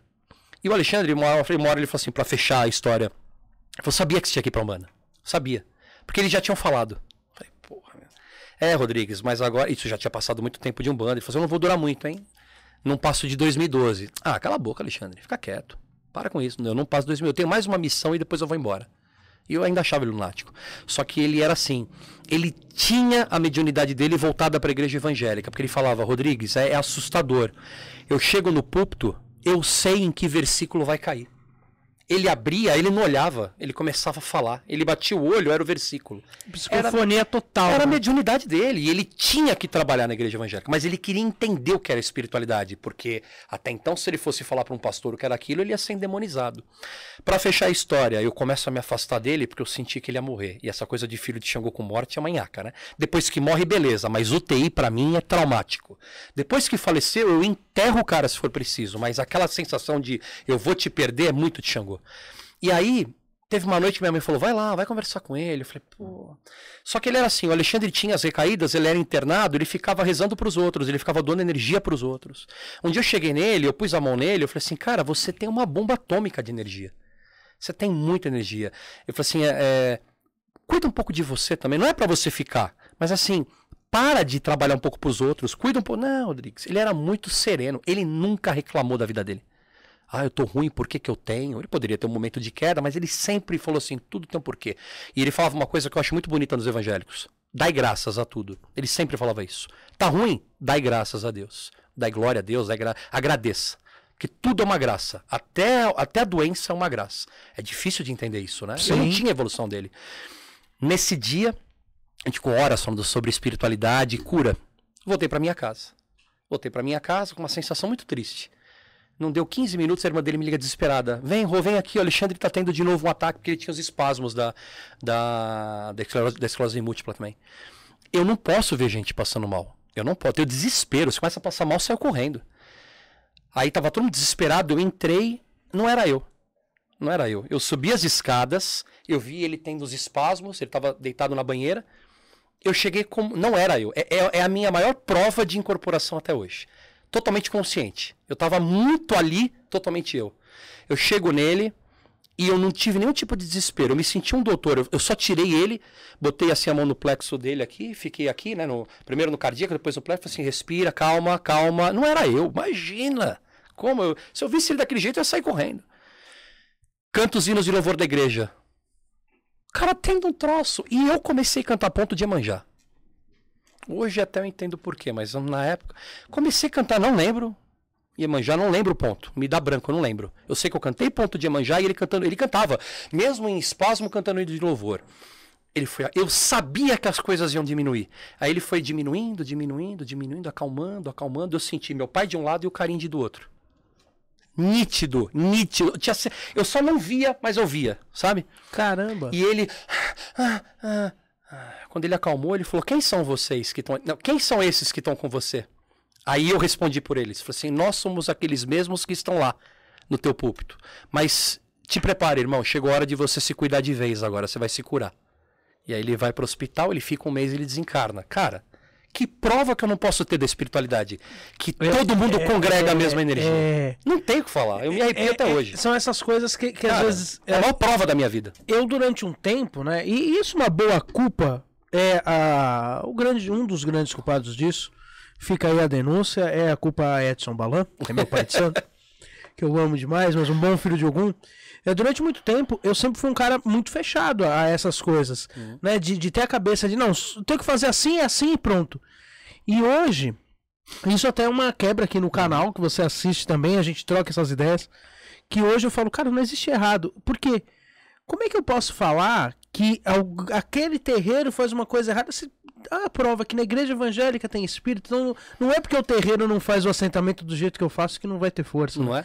Eu acho que a sabedoria está na junção e não na, na separação. Vamos responder as perguntas já? Vamos aí. Vamos aí. Bom, então é nós temos bolinhas novas, aliás. Resumidamente, em duas horas, essa foi a minha história. Não, pô, só 50 minutos. E temos... desde então eu nunca mais me afastei da Umbanda, porque eu estava afastado nessa época da Umbanda. Foi incrível. Então, assim. E não vê a hora dessa pandemia acabar para é... incorporar. Ah, não tem essa pressa. eu, que, eu tô numa fase que eu quero estudar muito ainda. Eu sinto que ainda não sei nada. Então é, vai ser o meu próximo desafio. Eu quero peregrinar. Eu pedi uma licença já oficial para minha mãe de santo. Licença não, eu pedi, assim, eu não quero atrapalhar a casa, só que lá tem uma regra, e se eu tenho uma regra, eu tenho que ser um filho ético. Não adianta eu querer fazer curso escondido. Então eu vou ter que conhecer outras casas, eu falei para ela, eu gostaria de, de me afastar e... A, a diretora quer um bis. Ah, tá. Gostaria de. Não, bis é do convidado. É, eu gostaria... dois tipos de bis aí, né? Os caras tão, tão Já vou pegar um preto aqui, porque senão vai, né? E aí, resultado, eu quero estudar. Eu quero congregar com todos vocês, assim. É, eu não sei qual é o meu futuro, mas assim, não quero ser uma banda egoísta. Mas eu sinto que eu tenho que estudar muita coisa, porque durante muito tempo eu lecionei no terreiro que eu fazia parte. E voltou ladinho o Kardecão. Tipo, ah, eu leciono, eu sou professor, já sei tudo. A gente não sabe nada. Então eu quero aprender muita coisa. Eu tenho 42 anos, se eu viver mais 40, dá pra ter 40 anos de estudo ainda. Oh, tá bom. Vamos lá, você vai escolher. Ó, nós temos bolinhas, e essas bolinhas, é que a câmera não vai conseguir mostrar. Temos bolinhas aqui nas cores ah. dos orixás. Ó. Temos verde, marrom, amarelo, azul, vermelha e azul e rosa. É. Qual que você vai escolher? Não vou no marrom de Xangô. Eu vou no, eu vou no vermelho. Eu adoro a cor vermelha, que também é Xangô, né? Xangô também é vermelho. Eu gosto Xangô, Ogum, Yansan. Todo mundo é vermelho. Obá. O, o, africano adora o vermelho, né? Gosta. Porque é uma cor muito fácil, né? É. Muitas sementes se tornam Sim, vermelhas. Vermelhas, então... é. Aqui no Brasil, os índios, curucum, né? Então é bem. Ó, esse tá guardado com carinho mesmo, hein? É porque o papel é grande e as bolinhas são pequenas? Ah, entendi. Vamos à pergunta de. Um milhão de dólares. Rafaelo Garro... Garrote. Opa. Se você não fosse da sua religião, qual outra religião você seria? Eu teria seguido no kardecismo. Ah, não, mas aí é muito fácil. Aí eu seria, eu ia ser um cara assim, é, essa essa eu para mim nunca foi um trauma entender o que havia. Para mim nunca fez sentido, por mais que eu não soubesse o que é espiritualidade, é, seria muito frustrante alguém chegar para mim e falar, olha, Pai Léo, Rodrigo, vocês estão errados, viu? é, morreu, acabou. Tá? É tudo ilusão. Eu ia falar assim: que coisa mais sem graça, meu. Morreu, acabou. E aí entra aquelas é perguntas pequeno, óbvias, né? é, e entra aquelas perguntas óbvias que todo kardecista faz, mas é a grande realidade. Então, se não tem continuação, nós vivemos num plano injusto, porque alguns nascem com muito dinheiro, outros muito pobre. Ah, mas isso é questão de sorte e trabalho. OK. E uma criança que nasce sem braço na CD? Se a gente veio e partiu do zero, ah, mas Deus escolheu aquela pessoa para É ter um grande né, desafio cara? na vida. Aí eu, como espírito, fala: por que, que eu vou ter que sofrer a vida inteira? Se todos nós partimos do mesmo princípio. Não, mas o pai e a mãe daquela pessoa também. Então por que, que o pai, a mãe e a família têm que sofrer? Por que, que o outro vem um atleta que corre em 9 segundos 100 por hora e o outro vem?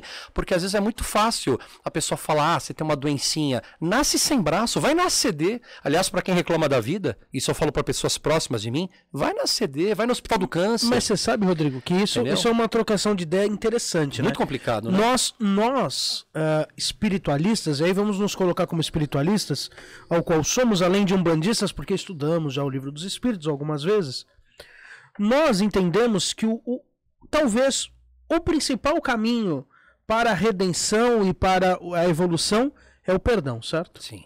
Que é difícil, né? Então nós devemos perdoar, Eu, eu, eu falo que eu ainda não sei o que é isso. mas, é muito difícil. mas nós não devemos perdoar. Devemos De- perdoar. aprendemos isso. Sim, é a nossa missão, né? Mas Deus não perdoa ninguém e manda com que a pessoa venha Então, pagar. estranho, né? É estranho. é- Ou pior, se você morrer e não aceitar essa, essa energia chamada Jesus, você vai queimar eternamente no fogo do inferno. Mas, engraçado, ah, ele perdoou todo mundo na cruz. Ele Então, pediu então- perdão pro pai. Pai, perdoai-vos, eles não sabem o que fazem. Aquelas pessoas que morreram lá na. Vamos falar Galileia, né? Naquela época, lá, Sim. enfim. Todos eles morreram batendo palma. Dançou Jesus, trouxa. Todo mundo, a gente sabe que o contexto era esse. Mas ele pediu perdão ali na hora. Então, assim, é, eu, eu seria, se não existisse o espiritismo, eu ia ser um agnosticão, revoltadão com Deus, porque eu não ia entender, tipo, você existe, cara, mas eu não quero saber de você. Tem muita diferença no mundo, tem muita coisa diferente. Não ia fazer sentido. É um conformismo, né, É, cara? E olha como Deus existe até no agnóstico. Eu, eu tenho um amigo meu agnóstico. Ele fala assim: Eu sei que existe uma força, mas eu me permito não conhecer. Mas também não quero mimimi. Porque eu não acredito nos seus espíritos. Pode existir essa força central. E Por que, que você carrega a ética, a moral? Por- Não, eu faço porque eu acho que é certo. Mas vamos entrar nisso. Entra, vai mais pra dentro. O que, por que, que tem esse sentimento? Como chama essa energia, né? Não, eu tenho porque eu carrego comigo. Tá, mas o porquê que você carrega isso? Se não existe a sensação da punição, por que, que você carrega isso? Não sei. Ah, então é sua alma falando. É, é a história do, do, do Taz, né? Do, do Karnal, né? Ah, é, porque é Deus. maravilhoso. Porque é Deus. Falou bonito, na segunda ele travou. Então quer dizer, cara, é, aqui não é uma live pra querer doutrinar ninguém, mas assim, seria muito FDP o mundo se não tivesse essas explicações. A gente vive um pedaço do livro. Entendeu? A capa e a contracapa é o começo da história, mas o livro tem milhões de páginas. E, e- e várias formas de escrever essa página. Exatamente. Eu seria um cara diferente, revoltado. né, cara? Se não tivesse o espiritismo, até porque o espiritismo em si não me respondeu tudo. A Umbanda me respondeu muitas outras coisas e eu tenho outras questões que não são as religiões aqui que vão responder, porque a gente está num certo nível que a gente não entendeu, por exemplo, o que é o perdão. Eu, por exemplo, ainda tenho uma dificuldade enorme de perdoar. Entendeu? Eu aprendi a pedir perdão, porque pedir perdão é mais fácil, né? Mas eu acho interessante é isso, né? difícil. Ah, tem que perdoar, mas os espíritos não perdoam? Os Então. espí- os espíritos são punitivos? É, Você então. sabe que tem uma. uma isso são aqueles momentos. Eu, eu acredito que as mediunidades têm fases. Uhum. E eu já passei algumas fases de mediunidade e hoje as- a- a- os meus encontros mediúnicos com as minhas entidades são encontros muito mais filosóficos. E uma das coisas que me bate uma vez foi uma frase que o pai João falou. O pai João perguntou assim, e, e essa pergunta dele foi para um caboclo de Xangô. Hum. Ele virou e fez assim: Uma pergunta. Qual a diferença de justiça e vingança? Porque se eu pago com a mesma moeda, eu estou equilibrando ou estou só me vingando? É. É, é- é filosófico, né? É muito filosófico. Porque né? senão a gente fica naquela. Você me mata numa vida, eu te mato na outra. Você me mata numa vida, eu te mato na outra. Ah, não tá cada um cumprindo o karma? Quer dizer, a gente ficaria séculos se matando? Alguém tem que ter o perdão. Então, Alguém tem que ter a nobreza de falar, cara, vamos parar de se matar? Era a minha chance de te matar agora, mas eu não quero. Se você quiser me matar, você mata. Eu não vou mais te matar. Uma hora cansa. A, a gente fala, mas, por exemplo, tá passando a reprise da viagem. Eu adoro a que viagem. é maravilhoso. É muito legal. O Alexandre, ele se divertiu anos. Teoricamente, a novela ela passa de uma forma, Na né? escuridão, É, o teu olhar olhar me iluminava. Roupa nova. E minha estrela guia. E assim, ele se contentou. Só que Mas assim, eu tinha medo da viagem. é, o Alexandre era punk, né? Alexandre Você tinha quantos anos? Você é, mais, você é mais velho que Não, eu. 94, 78 pra 94, eu tinha É, 14. você é tem isso. 10 anos a mais que eu. 16, Eu 16. tinha um medo do cacete do Alexandre cara, quando ele passava na. TV. Mas assim, ele mesmo começou a cansar, porque ele, ele começou a acabar com todo mundo de tal jeito que assim, começou a perder a graça. Então, você pega o próprio obsessor do Divaldo, 400 anos atrás do cara, entendeu? E, e mesmo assim, com tudo que ele passou, e assim, ele, na verdade, ele foi doutrinado pela história do Divaldo, principalmente na última encarnação do Divaldo, no qual a gente, eu também já falei muito mal do Divaldo, porque eu tinha aquela coisa de tipo, ah, falou mal da minha religião. Falou mal do preto velho. Ele tem direito de achar o arquétipo do preto velho do, do preto velho do jeito que ele tem, mas assim, o trabalho social que ele faz, Nossa, eu vou ter que reencarnar mil vezes pra fazer o que ele faz. Eu também. O eu cara botou minha língua 600 também ali, velho. O cara tem de 5 mil pessoas. O cara viveu pelo outro. Eu não tenho. Acho que a bactéria da unha de evolução que aquele cara tem. O cara Pra viveu falar, né? pra aquilo. Então, assim, é por isso que a gente tem que tomar cuidado às vezes, sabe? E assim, a missão do cara era essa, mas o, o, o obsessor dele começou a ver quem ele era. E ele começou a ver que o cara era só amor. Ele falou. Aí o cara adota a mãe dele. E, e mesmo com aquela dor, ele fala: Eu não tenho, eu não tenho verdade pra te perdoar, mas eu já não vou mais te importunar. Que Deus te abençoe. Já pensou se eu isso do seu obsessor? Aliás- de 400 anos? Que Deus te abençoe. Aliás, fica o convite, né? Pro Incrível. pessoal assistir o filme. Divaldo, que, queremos que você tem no, net, tem, no, tem no YouTube. É maravilhoso o filme, cara. A, pra mim, É a, bonito, uma história a- a cena que eu não vou falar, não vou dar esse spoiler, mas a Eu cena. falo, a cena a- do, a- não, mas a cena da senhorinha. da senhorinha. Aquilo é maravilhoso, cara. Aquilo é, aqui- aquilo é muito pertencimento, né? Tira mais uma bolinha aí, vai. Mas, ó, então vamos no ver... Não, vermelho não. Vamos no É a Iemanjá. mesma, né? Vamos na que motivou toda a minha união lá com o amigo meu, lá da parte da Iemanjá, lá da história que a gente teve. Iemanjá. Que também é minha mãe de cabeça também. Toda vez que eu tinha uma dor sentimental, pra onde que eu ia? Pro mar. Pro colo dela. Ou pro cemitério. Eu fui muito dark durante muito tempo. Olha, pergunta boa. Pergunta de cemitério. pergunta de Glauco Forley. Hum, aí, ó. Como você vê Cristo na Umbanda? Como eu vejo Cristo na Umbanda. Nossa, isso é polêmico. Com os olhos. Nossa, se eu pudesse ver com os olhos, eu já ficaria feliz da vida. Dizem que até espíritos de alta evolução não conseguem ver, quiçá nós, né? Quando a gente vê alguém então fazendo psicografia de Jesus, eu quero sair correndo, né? Porque Jesus veio aqui. O pior, cara, o pior não é Humilde, né? Não quis nem trazer São João Batista, né? Trouxe Jesus. O pior é que o cara que faz isso, o cara faz isso e mais 35 mil Exus. É. E o último que eu vi, na, o último que eu vi na internet é ainda pior. Jesus falando que ele era o novo Jesus. É, mais grave ainda. E Vocês estão tirando é um sarro Jesus desse egóico, menino, né? É, ele ficava sério lá. Vocês estão tirando o sarro desse menino, mas ele é o novo Jesus. Aí a gente fala, pô, a gente não pode criticar ninguém. Mas também vamos pegar leve, né, gente? Mas, mas é uma Né? pessoa que não tem a mínima ideia da vida Exatamente. filosófica de Jesus, porque se fosse Jesus mesmo falaria, ó, esse cara aqui tá errado. E ele seria o primeiro a falar: Eu não sou Jesus, sou o Zé. Eu sou o Zé. Né? Aliás, essa é a base da Umbanda, né? Ninguém vem dar carteirada, né? E tá tudo bem se der também no Espiritismo, não é isso. Aliás, eu acho que a gente tem que parar com isso. É, hoje, por exemplo, olha que absurdo, né? Falar de Jesus na Umbanda virou quase que crime. Você está defendendo o lado. aqui, aqui pode É, falar. não. Você está defendendo o lado judaico-cristão? Pelo amor de Deus, falando sério.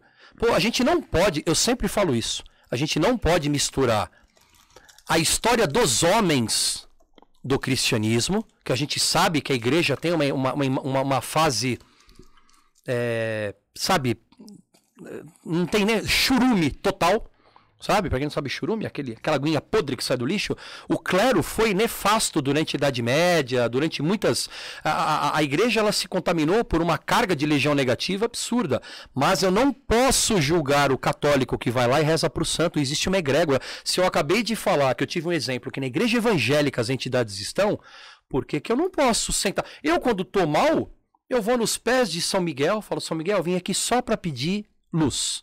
E eu sento na igreja e não tem espiritualidade me ajudando? Ah, mas isso é um pensamento judaico-cristão. Vá se ferrar você que fala isso, com todo respeito, Mas- mas, vai se ferrar. Mas você acha que, Que, dá pra... preconceito. Cristo não tá só na Umbanda, Cristo tá na Umbanda, Cristo tá na casa do agnóstico, Cristo tá no, no Himalaia, Cristo tá na Seara Bendita, no Centro Espírita, na igreja. Cristo é uma energia, é uma força. É, hoje já existem até estudos já. é, não é arqueológico, mas enfim.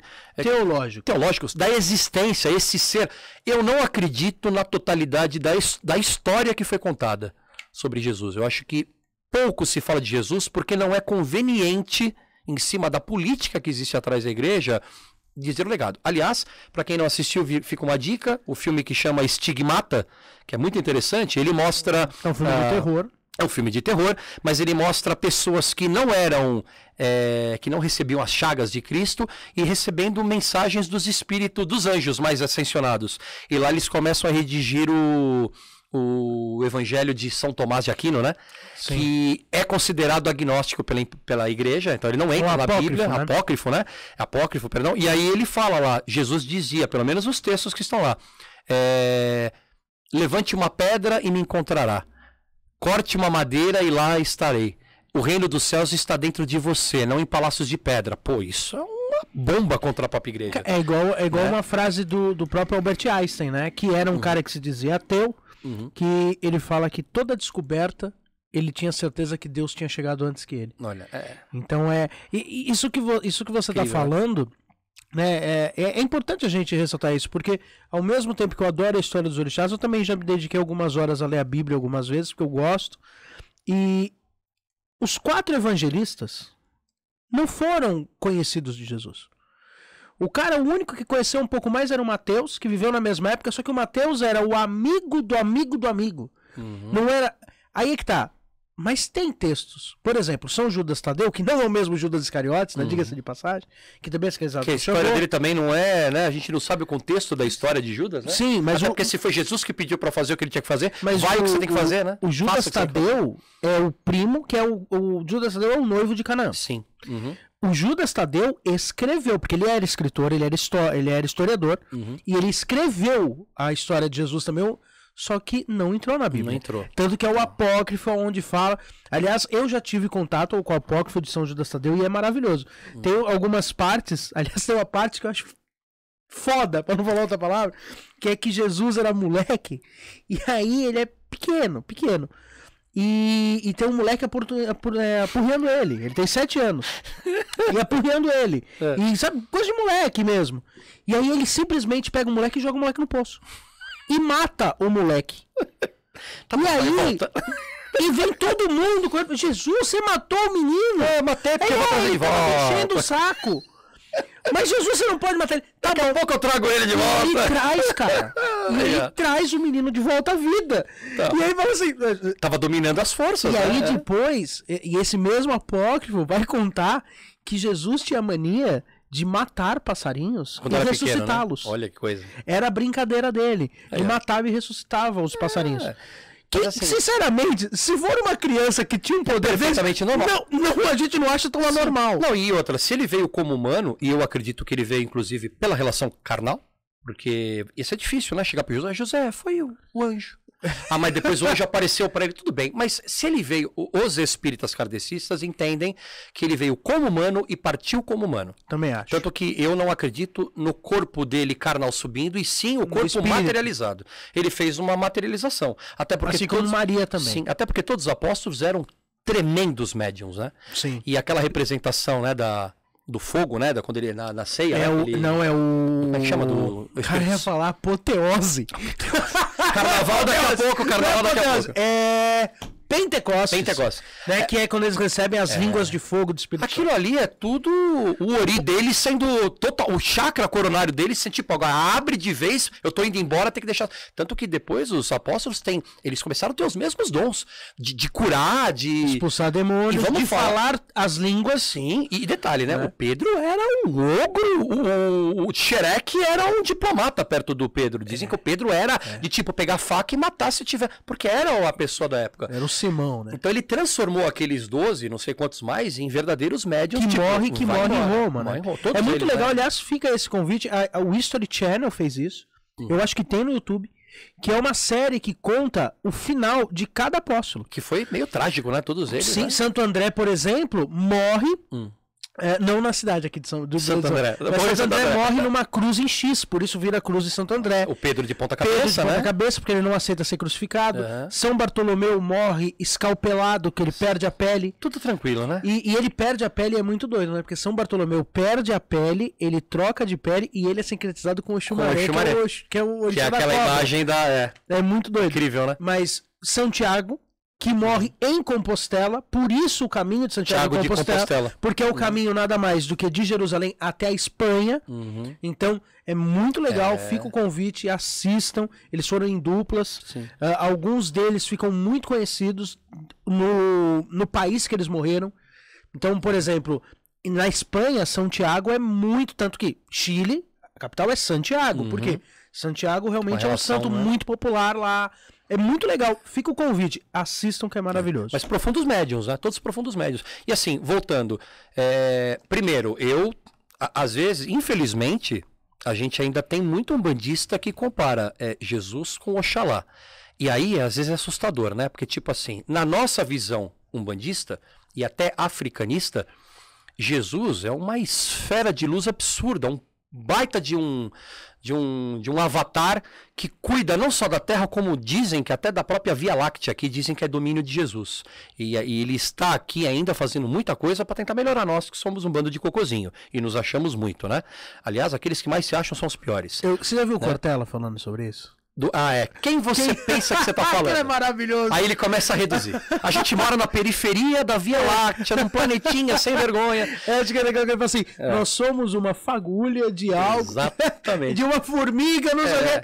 Aí ele fala assim: agora, quando a pessoa olhar pra você e fala assim, meu amigo, sabe com o que você tá falando? É. Você tem cinco minutos pra me dar? Aí ele pede cinco minutos, o cara. hum, o cara engole, né? E assim, eu tenho uma tese. Jesus recebia a emanação pura de Oxalá. Eu tenho essa. Que não é o mesmo. É. Ah, mas É. então Jesus é maior que Não é questão de ser maior. Jesus e menor. Oxalá não é o mesmo. É, é, existem os mitos africanos e tem uma boa parte das nações do candomblé que dizem que eles se humanizaram na Terra. Eu entendo que esses que se humanizaram são familiares carnais de uma essência que se chama Oxalá. Sim. É como se a gente tivesse Deus e ele. Opa, oh, perdão, ó, que legal. E ele tivesse feito vários furinhos para mostrar a energia dele. Então, Oxalá é uma energia profunda, única de Oxalá.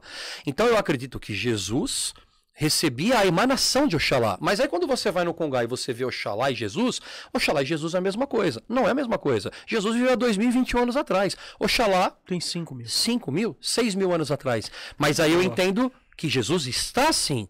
Porque todo preto velho que vem em terra fala que nosso Senhor Jesus Cristo seja louvado. Ah, porque esse preto velho ele foi obrigado pelo homem branco a amar Jesus. E Ah. agora ele não pode. Aí, meu amigo, o cara se apresenta como uma entidade de luz. Aliás, eu costumo falar que se a gente se ajoelha para preto velho, a gente deveria bat- enfiar a cabeça dentro do chão. Porque preto velho é uma entidade que a gente não tem noção do que é. De conhecimento. Ele viria presinho. Você, você é do É? time preto velho ou do eu time sou do time preto velho. Eu, Eu sou. também sou do time preto Eu, eu tenho uma ligação. Viu, com- mãe Priscila? É, eu, sou, eu tenho uma A ligação. mãe Priscila do time caboclo. Eu tenho uma ligação mais difícil com o Só caboclo. esse mês a mãe Priscila recebeu 15 vezes a Jurema. 15 vezes, tá vendo? Só Ela, ela praticamente aluga a Jurema, né? A Jurema Olha, o Jurema fala. tem uma paciência. Então quer dizer, e o preto velho falaria: Jesus Cristo seja louvado porque ele é um preto que ainda está dominado pelo homem branco, feudal. Ô, cara pálida, pelo amor de Deus, a gente tá falando de uma entidade de luz que tá mostrando. Esse cara vai ficar bravo que você Sabe? chama ele de cara. Vai, é cara pálida, entendeu? Aliás, cuidado quando você entrar num terreiro e começarem a fazer discursos sociais e políticos. Dentro da gira não se fala de política, não se, porque lá todos são iguais. Você quer discutir e é louvável discutir sobre política, sobre indiferenças, até porque se a gente encontrar um bandista racista, homofóbico, tem que bater no cara desse, porque ele não entendeu o legado da Umbanda, a Umbanda é agregadora. Agora, dentro do terreiro, uma entidade querer te falar o cunho, porque ele sofreu, ele só vai falar lá, Isso- filho, perdoa e ama teu próximo. Isso Eu é- nunca vi um preto velho falar, vamos lutar pela nossa classe. Ele fala, perdoa. Não porque ele é submisso, porque ele transcendeu. É aquele cara que uma hora precisa Ali- parar de dar o tiro. Olha né? só, É olha, isso. olha que isso é uma coisa interessante. Eu tô fazendo um curso de palhaço para atender em hospital. De palhaçaria. Vocês já até atuavam nisso, né? Nessa- Sim, é, a Priscila, né? Uhum. É, eu atuava com criança como palhaço, mas em palhaçaria de hospital. E eu tô fazendo esse curso, aliás, por isso que as lives de terça estão um pouco mais tarde. E essa semana ocorreu uma conversa dessa. O cara que tá me dando o curso, ele é um cara extremamente politizado. Ele faz textos arrecaçando com o Bolsonaro. Ele é um Uhum. cara que ele, é- ele briga por política. E aí, foi uma coisa que levantaram. Um palhaço pode brigar contra o racismo? Levantaram essa pergunta. Uhum. Pode levantar contra o fascismo, enfim, e o machismo? E aí ele disse, ele falou, olha, se vocês verem um ato deste na frente de vocês, retire o seu nariz, e aí o cidadão tem que fazer algo. Hum, Agora, o seu palhaço não tem que fazer nada pelo simples motivo que, para o seu palhaço, não existe racismo, não não, existe. existe machismo, Ele não vive existe no mundo racismo. perfeito, né?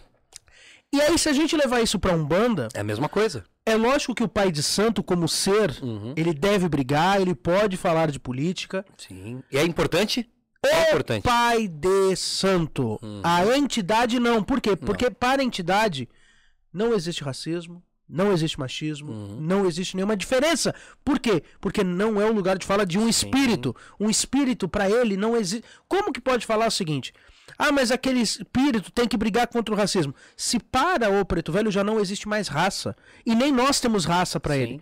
Então, se a gente politiza o preto velho, o caboclo, a... eu acho interessante, né? Porque vende essa história da pombagira e o, e o sagrado feminino. Cara, Vende. sagrado feminino com pombagira, se a gente fosse pegar uma entidade para representar o sagrado feminino, vamos pegar essas índias caboclas que lutaram contra os É. portugueses, que expulsaram os franceses do Brasil. Quantas não foram estupradas? Pega todas as estradas nossas que tem nome de bandeirantes, ah, os heróis da nação.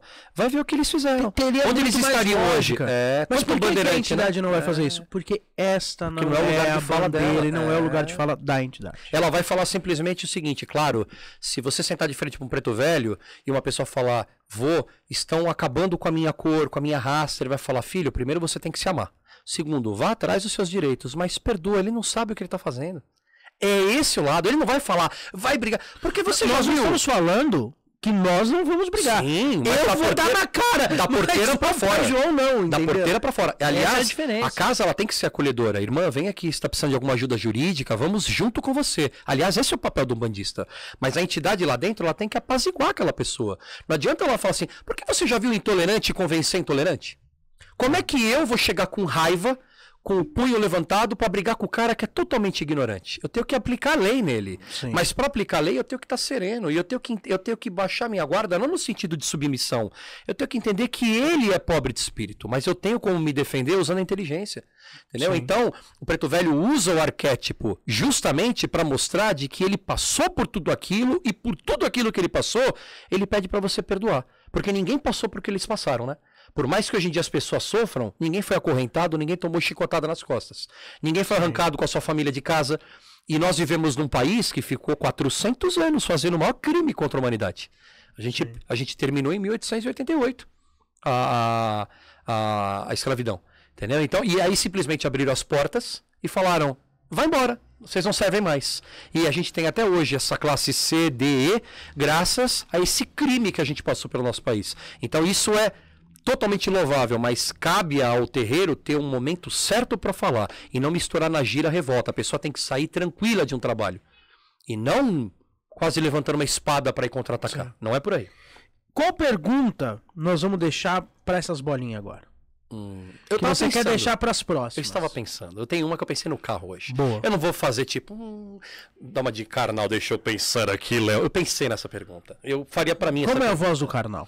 Na verdade, Léo, é fazer uma pergunta. É assim: se você tivesse alguns instantes de se personificar na sua própria frente através de uma entidade sua, quem seria e o que você falaria pra você? Qual o recado? Então, por exemplo, da sua coroa mediúnica, você teria que se apresentar na sua frente ah, eu gostaria muito de sentir essa energia, sei lá, do vô, da criança, do Exu. Eu gostaria de saber como é que é ter essa sensação e o que recado que eu daria pra mim em relação à minha caminhada na Umbanda. Ou na vida. Entendeu? Achei legal. Se não for por um, um bandista essa pergunta, seria se Jesus estivesse na sua frente, por alguns instantes, se você pudesse sentir Jesus do seu lado, né? Porque aí não vai falar que seria Jesus, mas o que, que você falaria pra você, se olhando pra Jesus, como se Jesus estivesse te dando um recado: Filho, abre o coração. Ah, pai, preciso melhorar nisso. Ou sinto orgulho do que eu fiz. Não, orgulho é fácil. O que você melhoraria? Boa. Legal. Já vou até botar aqui na Bota aí. bolinha. Que entidade e qual recado? Qual puxão de orelha? Rodrigo, pega ali aquele alguidarzinho No guidarzinho. Da- das bolinhas brancas, que nós vamos agora pra uma provinha. Opa, vamos lá. Quem é Deus? Eu sempre faço essa pergunta. Quem é Deus? Não, essa aqui é das provas que Essa você tem que não fazer. é. Ah, tá. Mexe aí e tira uma bolinha. Mexe uma bolinha. Eu, eu vou, eu vou ser. Vou ser ético, hein? Eu vou, nem vou olhar. Dois, três.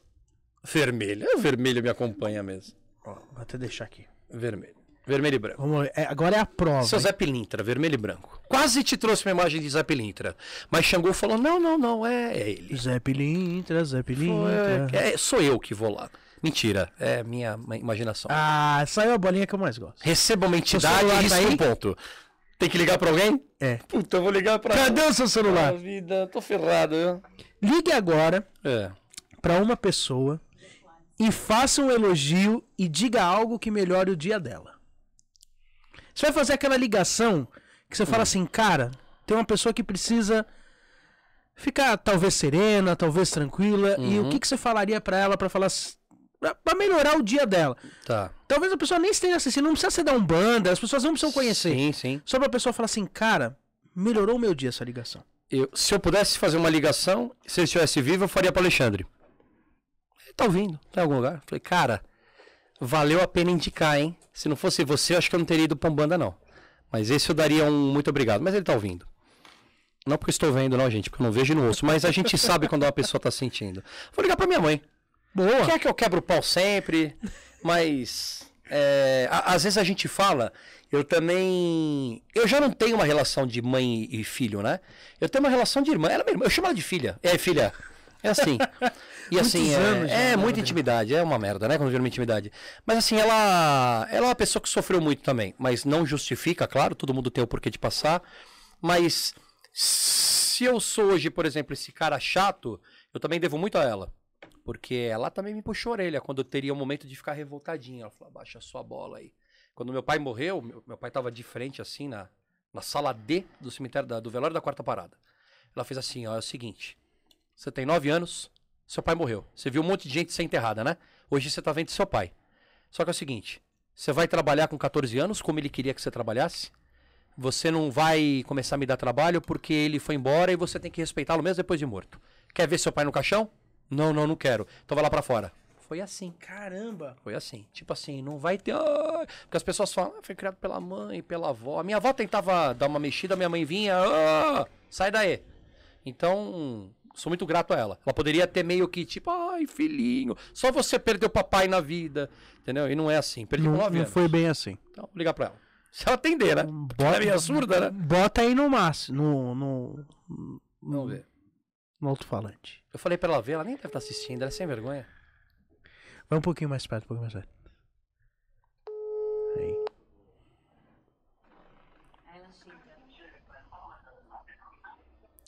Oi, Alô, tá me ouvindo? tô. Tá me assistindo? Ah, eu tava. Ah, desligou, né? Perdeu a chance. Você está ao vivo para todo o Brasil. Aqui é a Band FM. Mentira! Aqui é o podcast Saravá.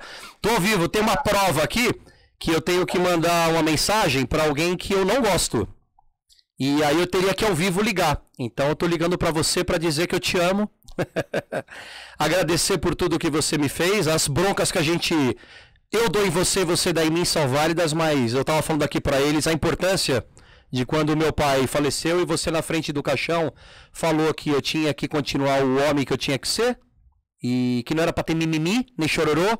E se eu quisesse ver meu pai no caixão ou não, eu falei que não, você mandou ir pra fora. E aquilo ali foi importante pra mim porque eu me tornei homem naquele dia, né? Então, agradeço, viu? Um beijo, eu te amo, viu? Às vezes a gente não fala isso, às vezes eu te mando mais e cagar, porque é com coração também. Mas a gente se dá bem, né? Eu também te amo, filho. Ih, tá chorando.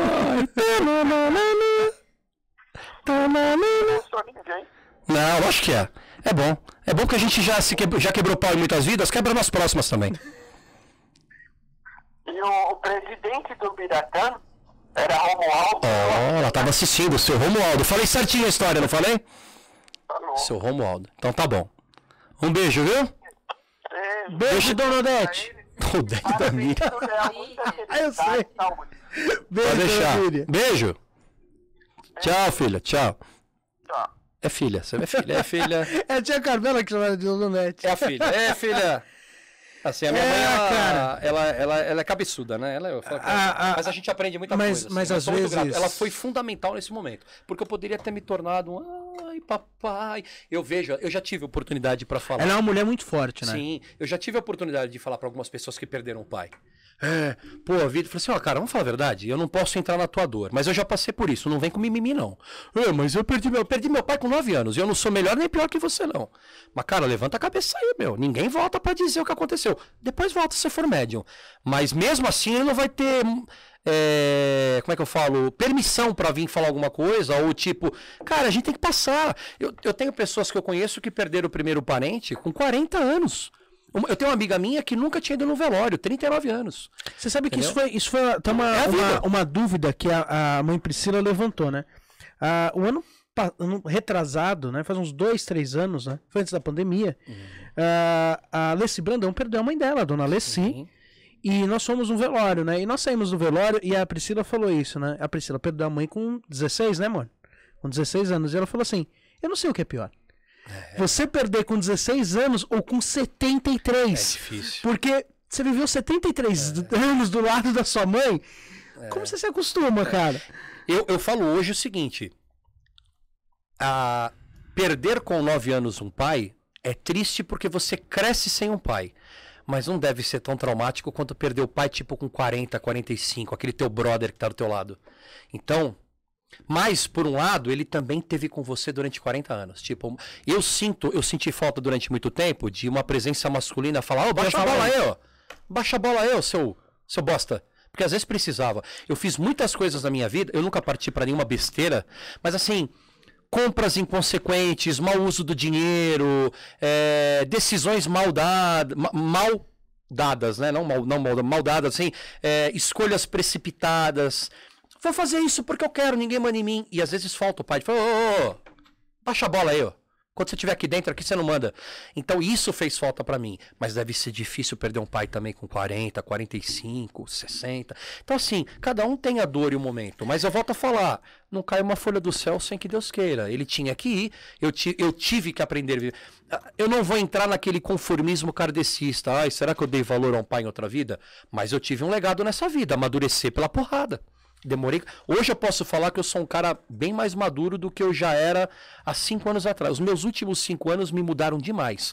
Só que a vida me enfiou uma brasa no peito para eu acordar. Às vezes eu não precisava ter sofrido tanto, é a vida, né? Mas eu não justifico a dor de cada um, não. Eu só não gosto do mimimi.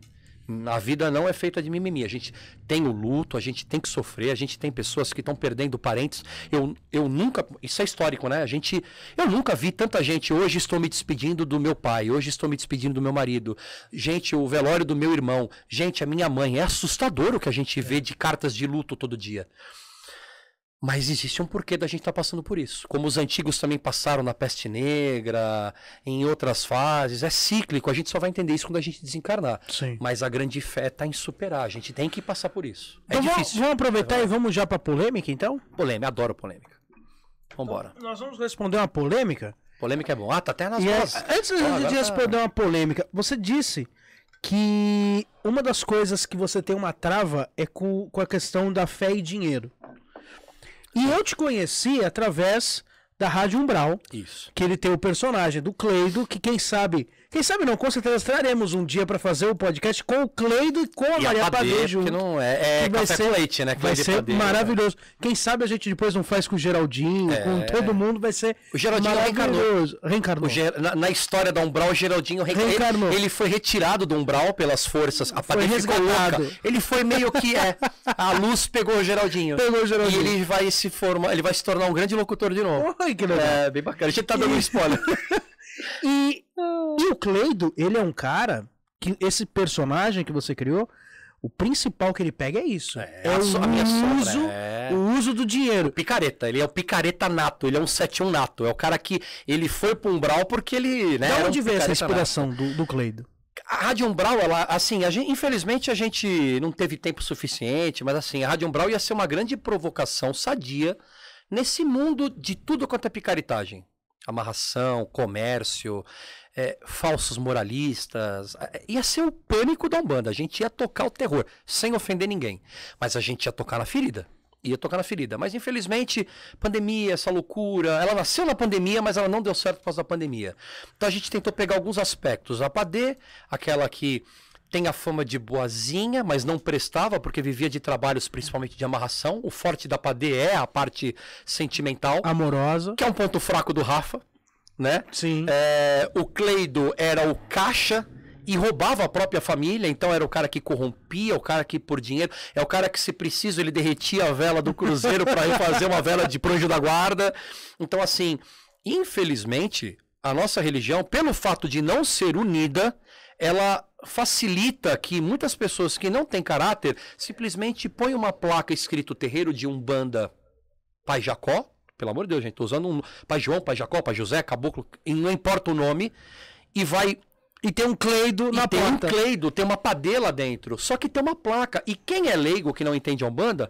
Ah, mas eu fui ali, ó. Terreiro de Umbanda, tá escrito. A placa aceita tudo. É que nem hoje em dia um Twitter, uma internet. Aceita tudo a tela. Mas assim, tem muito cleido na Umbanda. Tem muita padê na Umbanda. Né? Disfarçado de santinho. Então a gente queria queria esse alerta. E como eu tenho esse lado da grana, o Cleido é o picareta da grana, então. Mas aí não vingou. O Rafa sempre fala pra voltar. Um dia vai voltar. Vai, vai. Quem sabe nós não teremos É. aqui a nova Rádio Brown. Tira uma bolinha aí. Como, como é polêmica, Vamos de Corinthians e Parmeira. vai de Exu, Preto de, verde. Exu de Oxóssi. Exu de Oxóssi. Vamos lá. Verde e preto. Verde e preto. Vamos ver a polêmica, Brasil. É uma pergunta boa. A Umbanda é para todos? Para todos que procurem uma ajuda, mas não é para todos que trabalham nela, infelizmente. Porque ela não vai transformar ninguém. Eu sempre falo isso. A religião não transforma ninguém.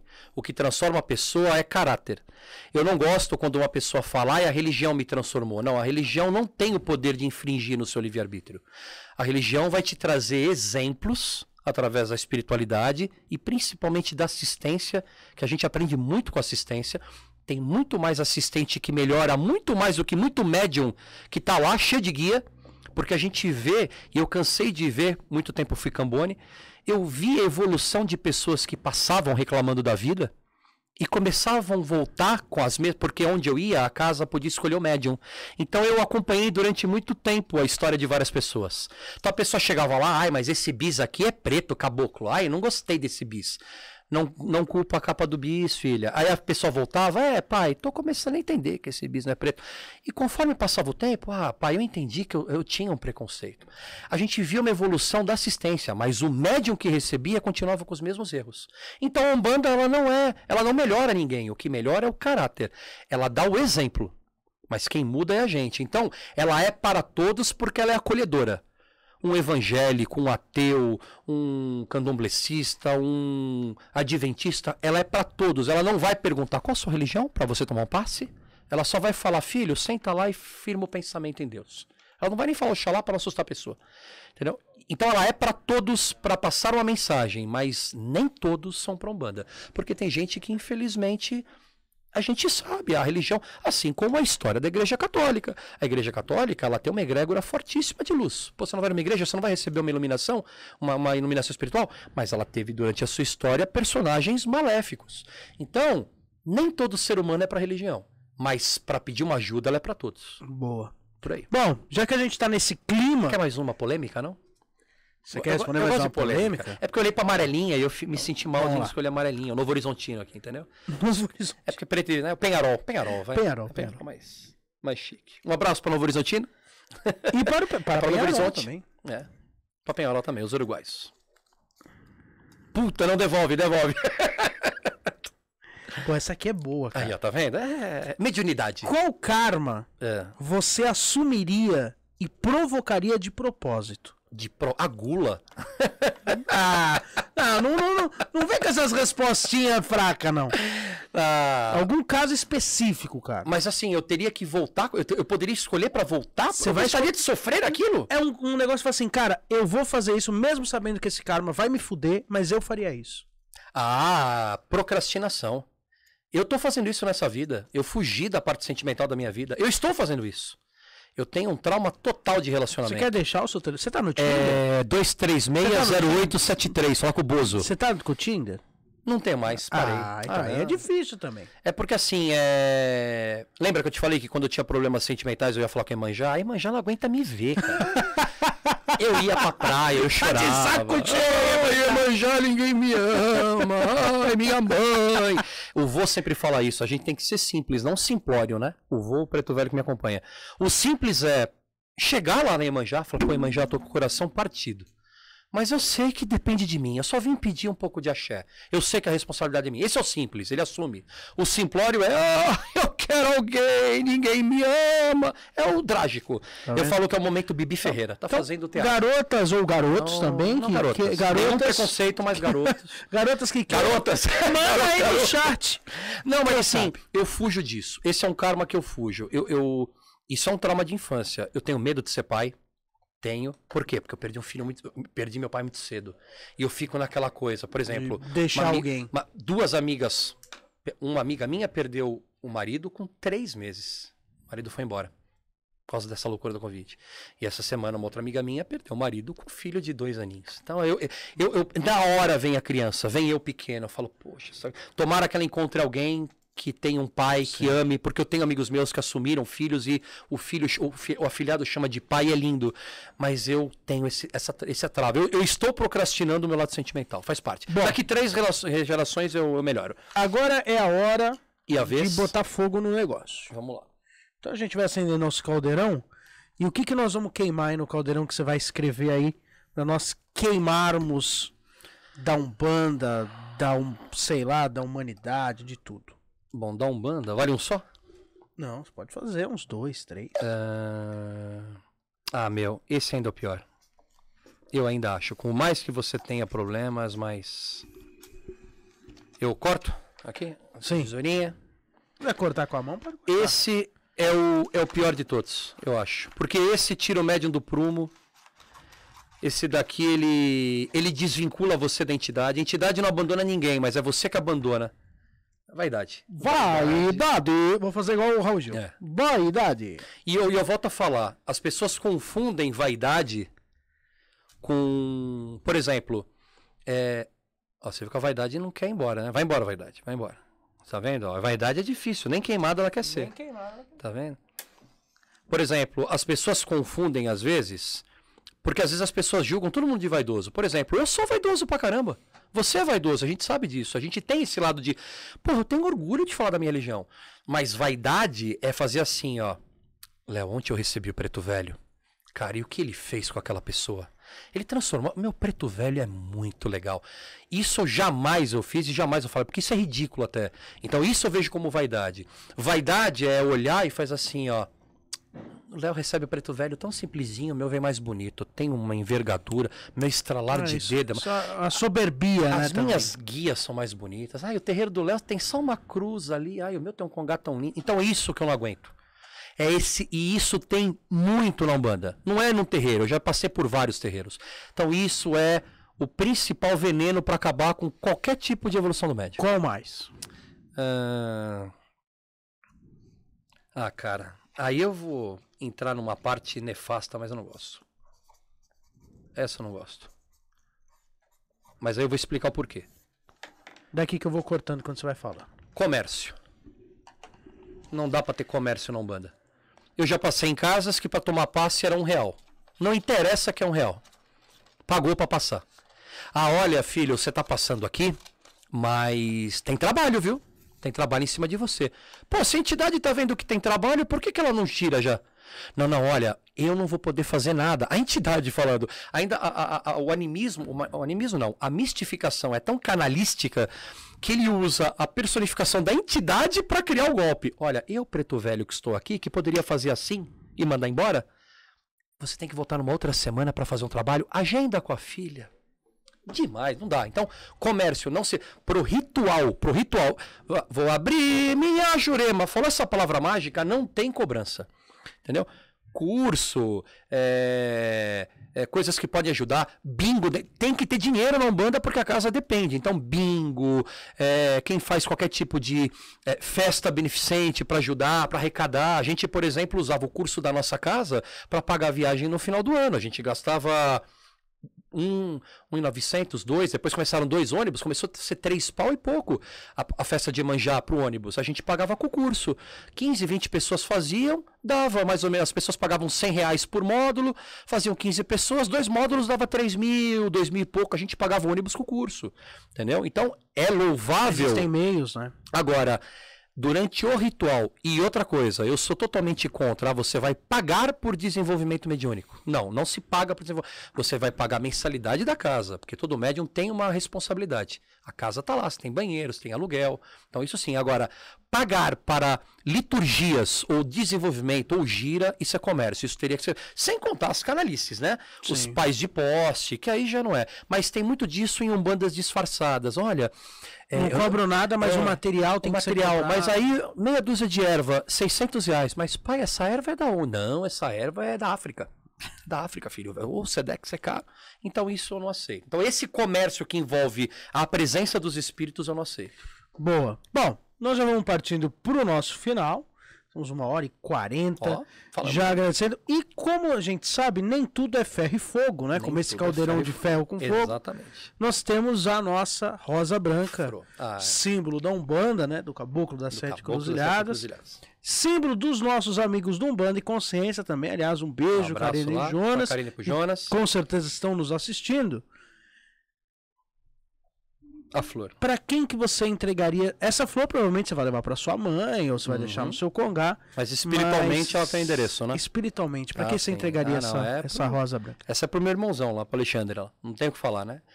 É, Se eu pudesse dividir em três, né? Pode. Uma parte seria dele, uma parte uh, pro vô Carlinhos, que querendo ou não foi intermediário, foi o primeiro que eu conversei, né? E aí personificado pela Marilene, que era médium, e claro, que, né, pela representação do Marcelo, que pelo seu caveira, que foi meu grande. Eu fui doutrinado pelo Exu, né? Olha que ironia, né? Um kardecista foi doutrinado pelo Exu. As maiores explicações veio pelo vô e pelo Exu.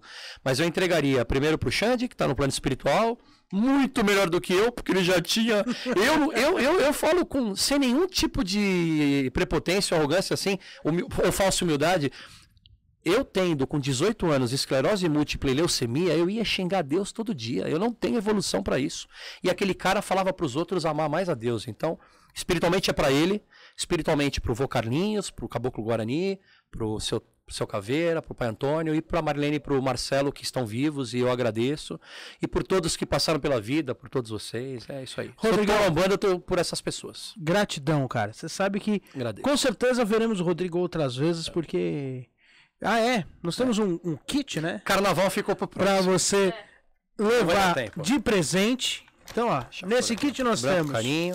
um japamala. Muito obrigado. Carinho de adora. Carinho, Muito talvez adorar. E nós temos esse kitzinho que só vende na Flor de Conim, que é nosso patrocinador, então vão lá dar uma olhada. Pro Brasil inteiro, aonde vem com sete velas, cada uma com um cheiro específico e com uma, uma explicação para quando você tem que acender. Uma para cada chakra. Ó, bonito, hein? Então, leve, acenda quando precisar. É chácara, sítio. Não, não, é o chakra. Os chakras. Chakra roda mesmo.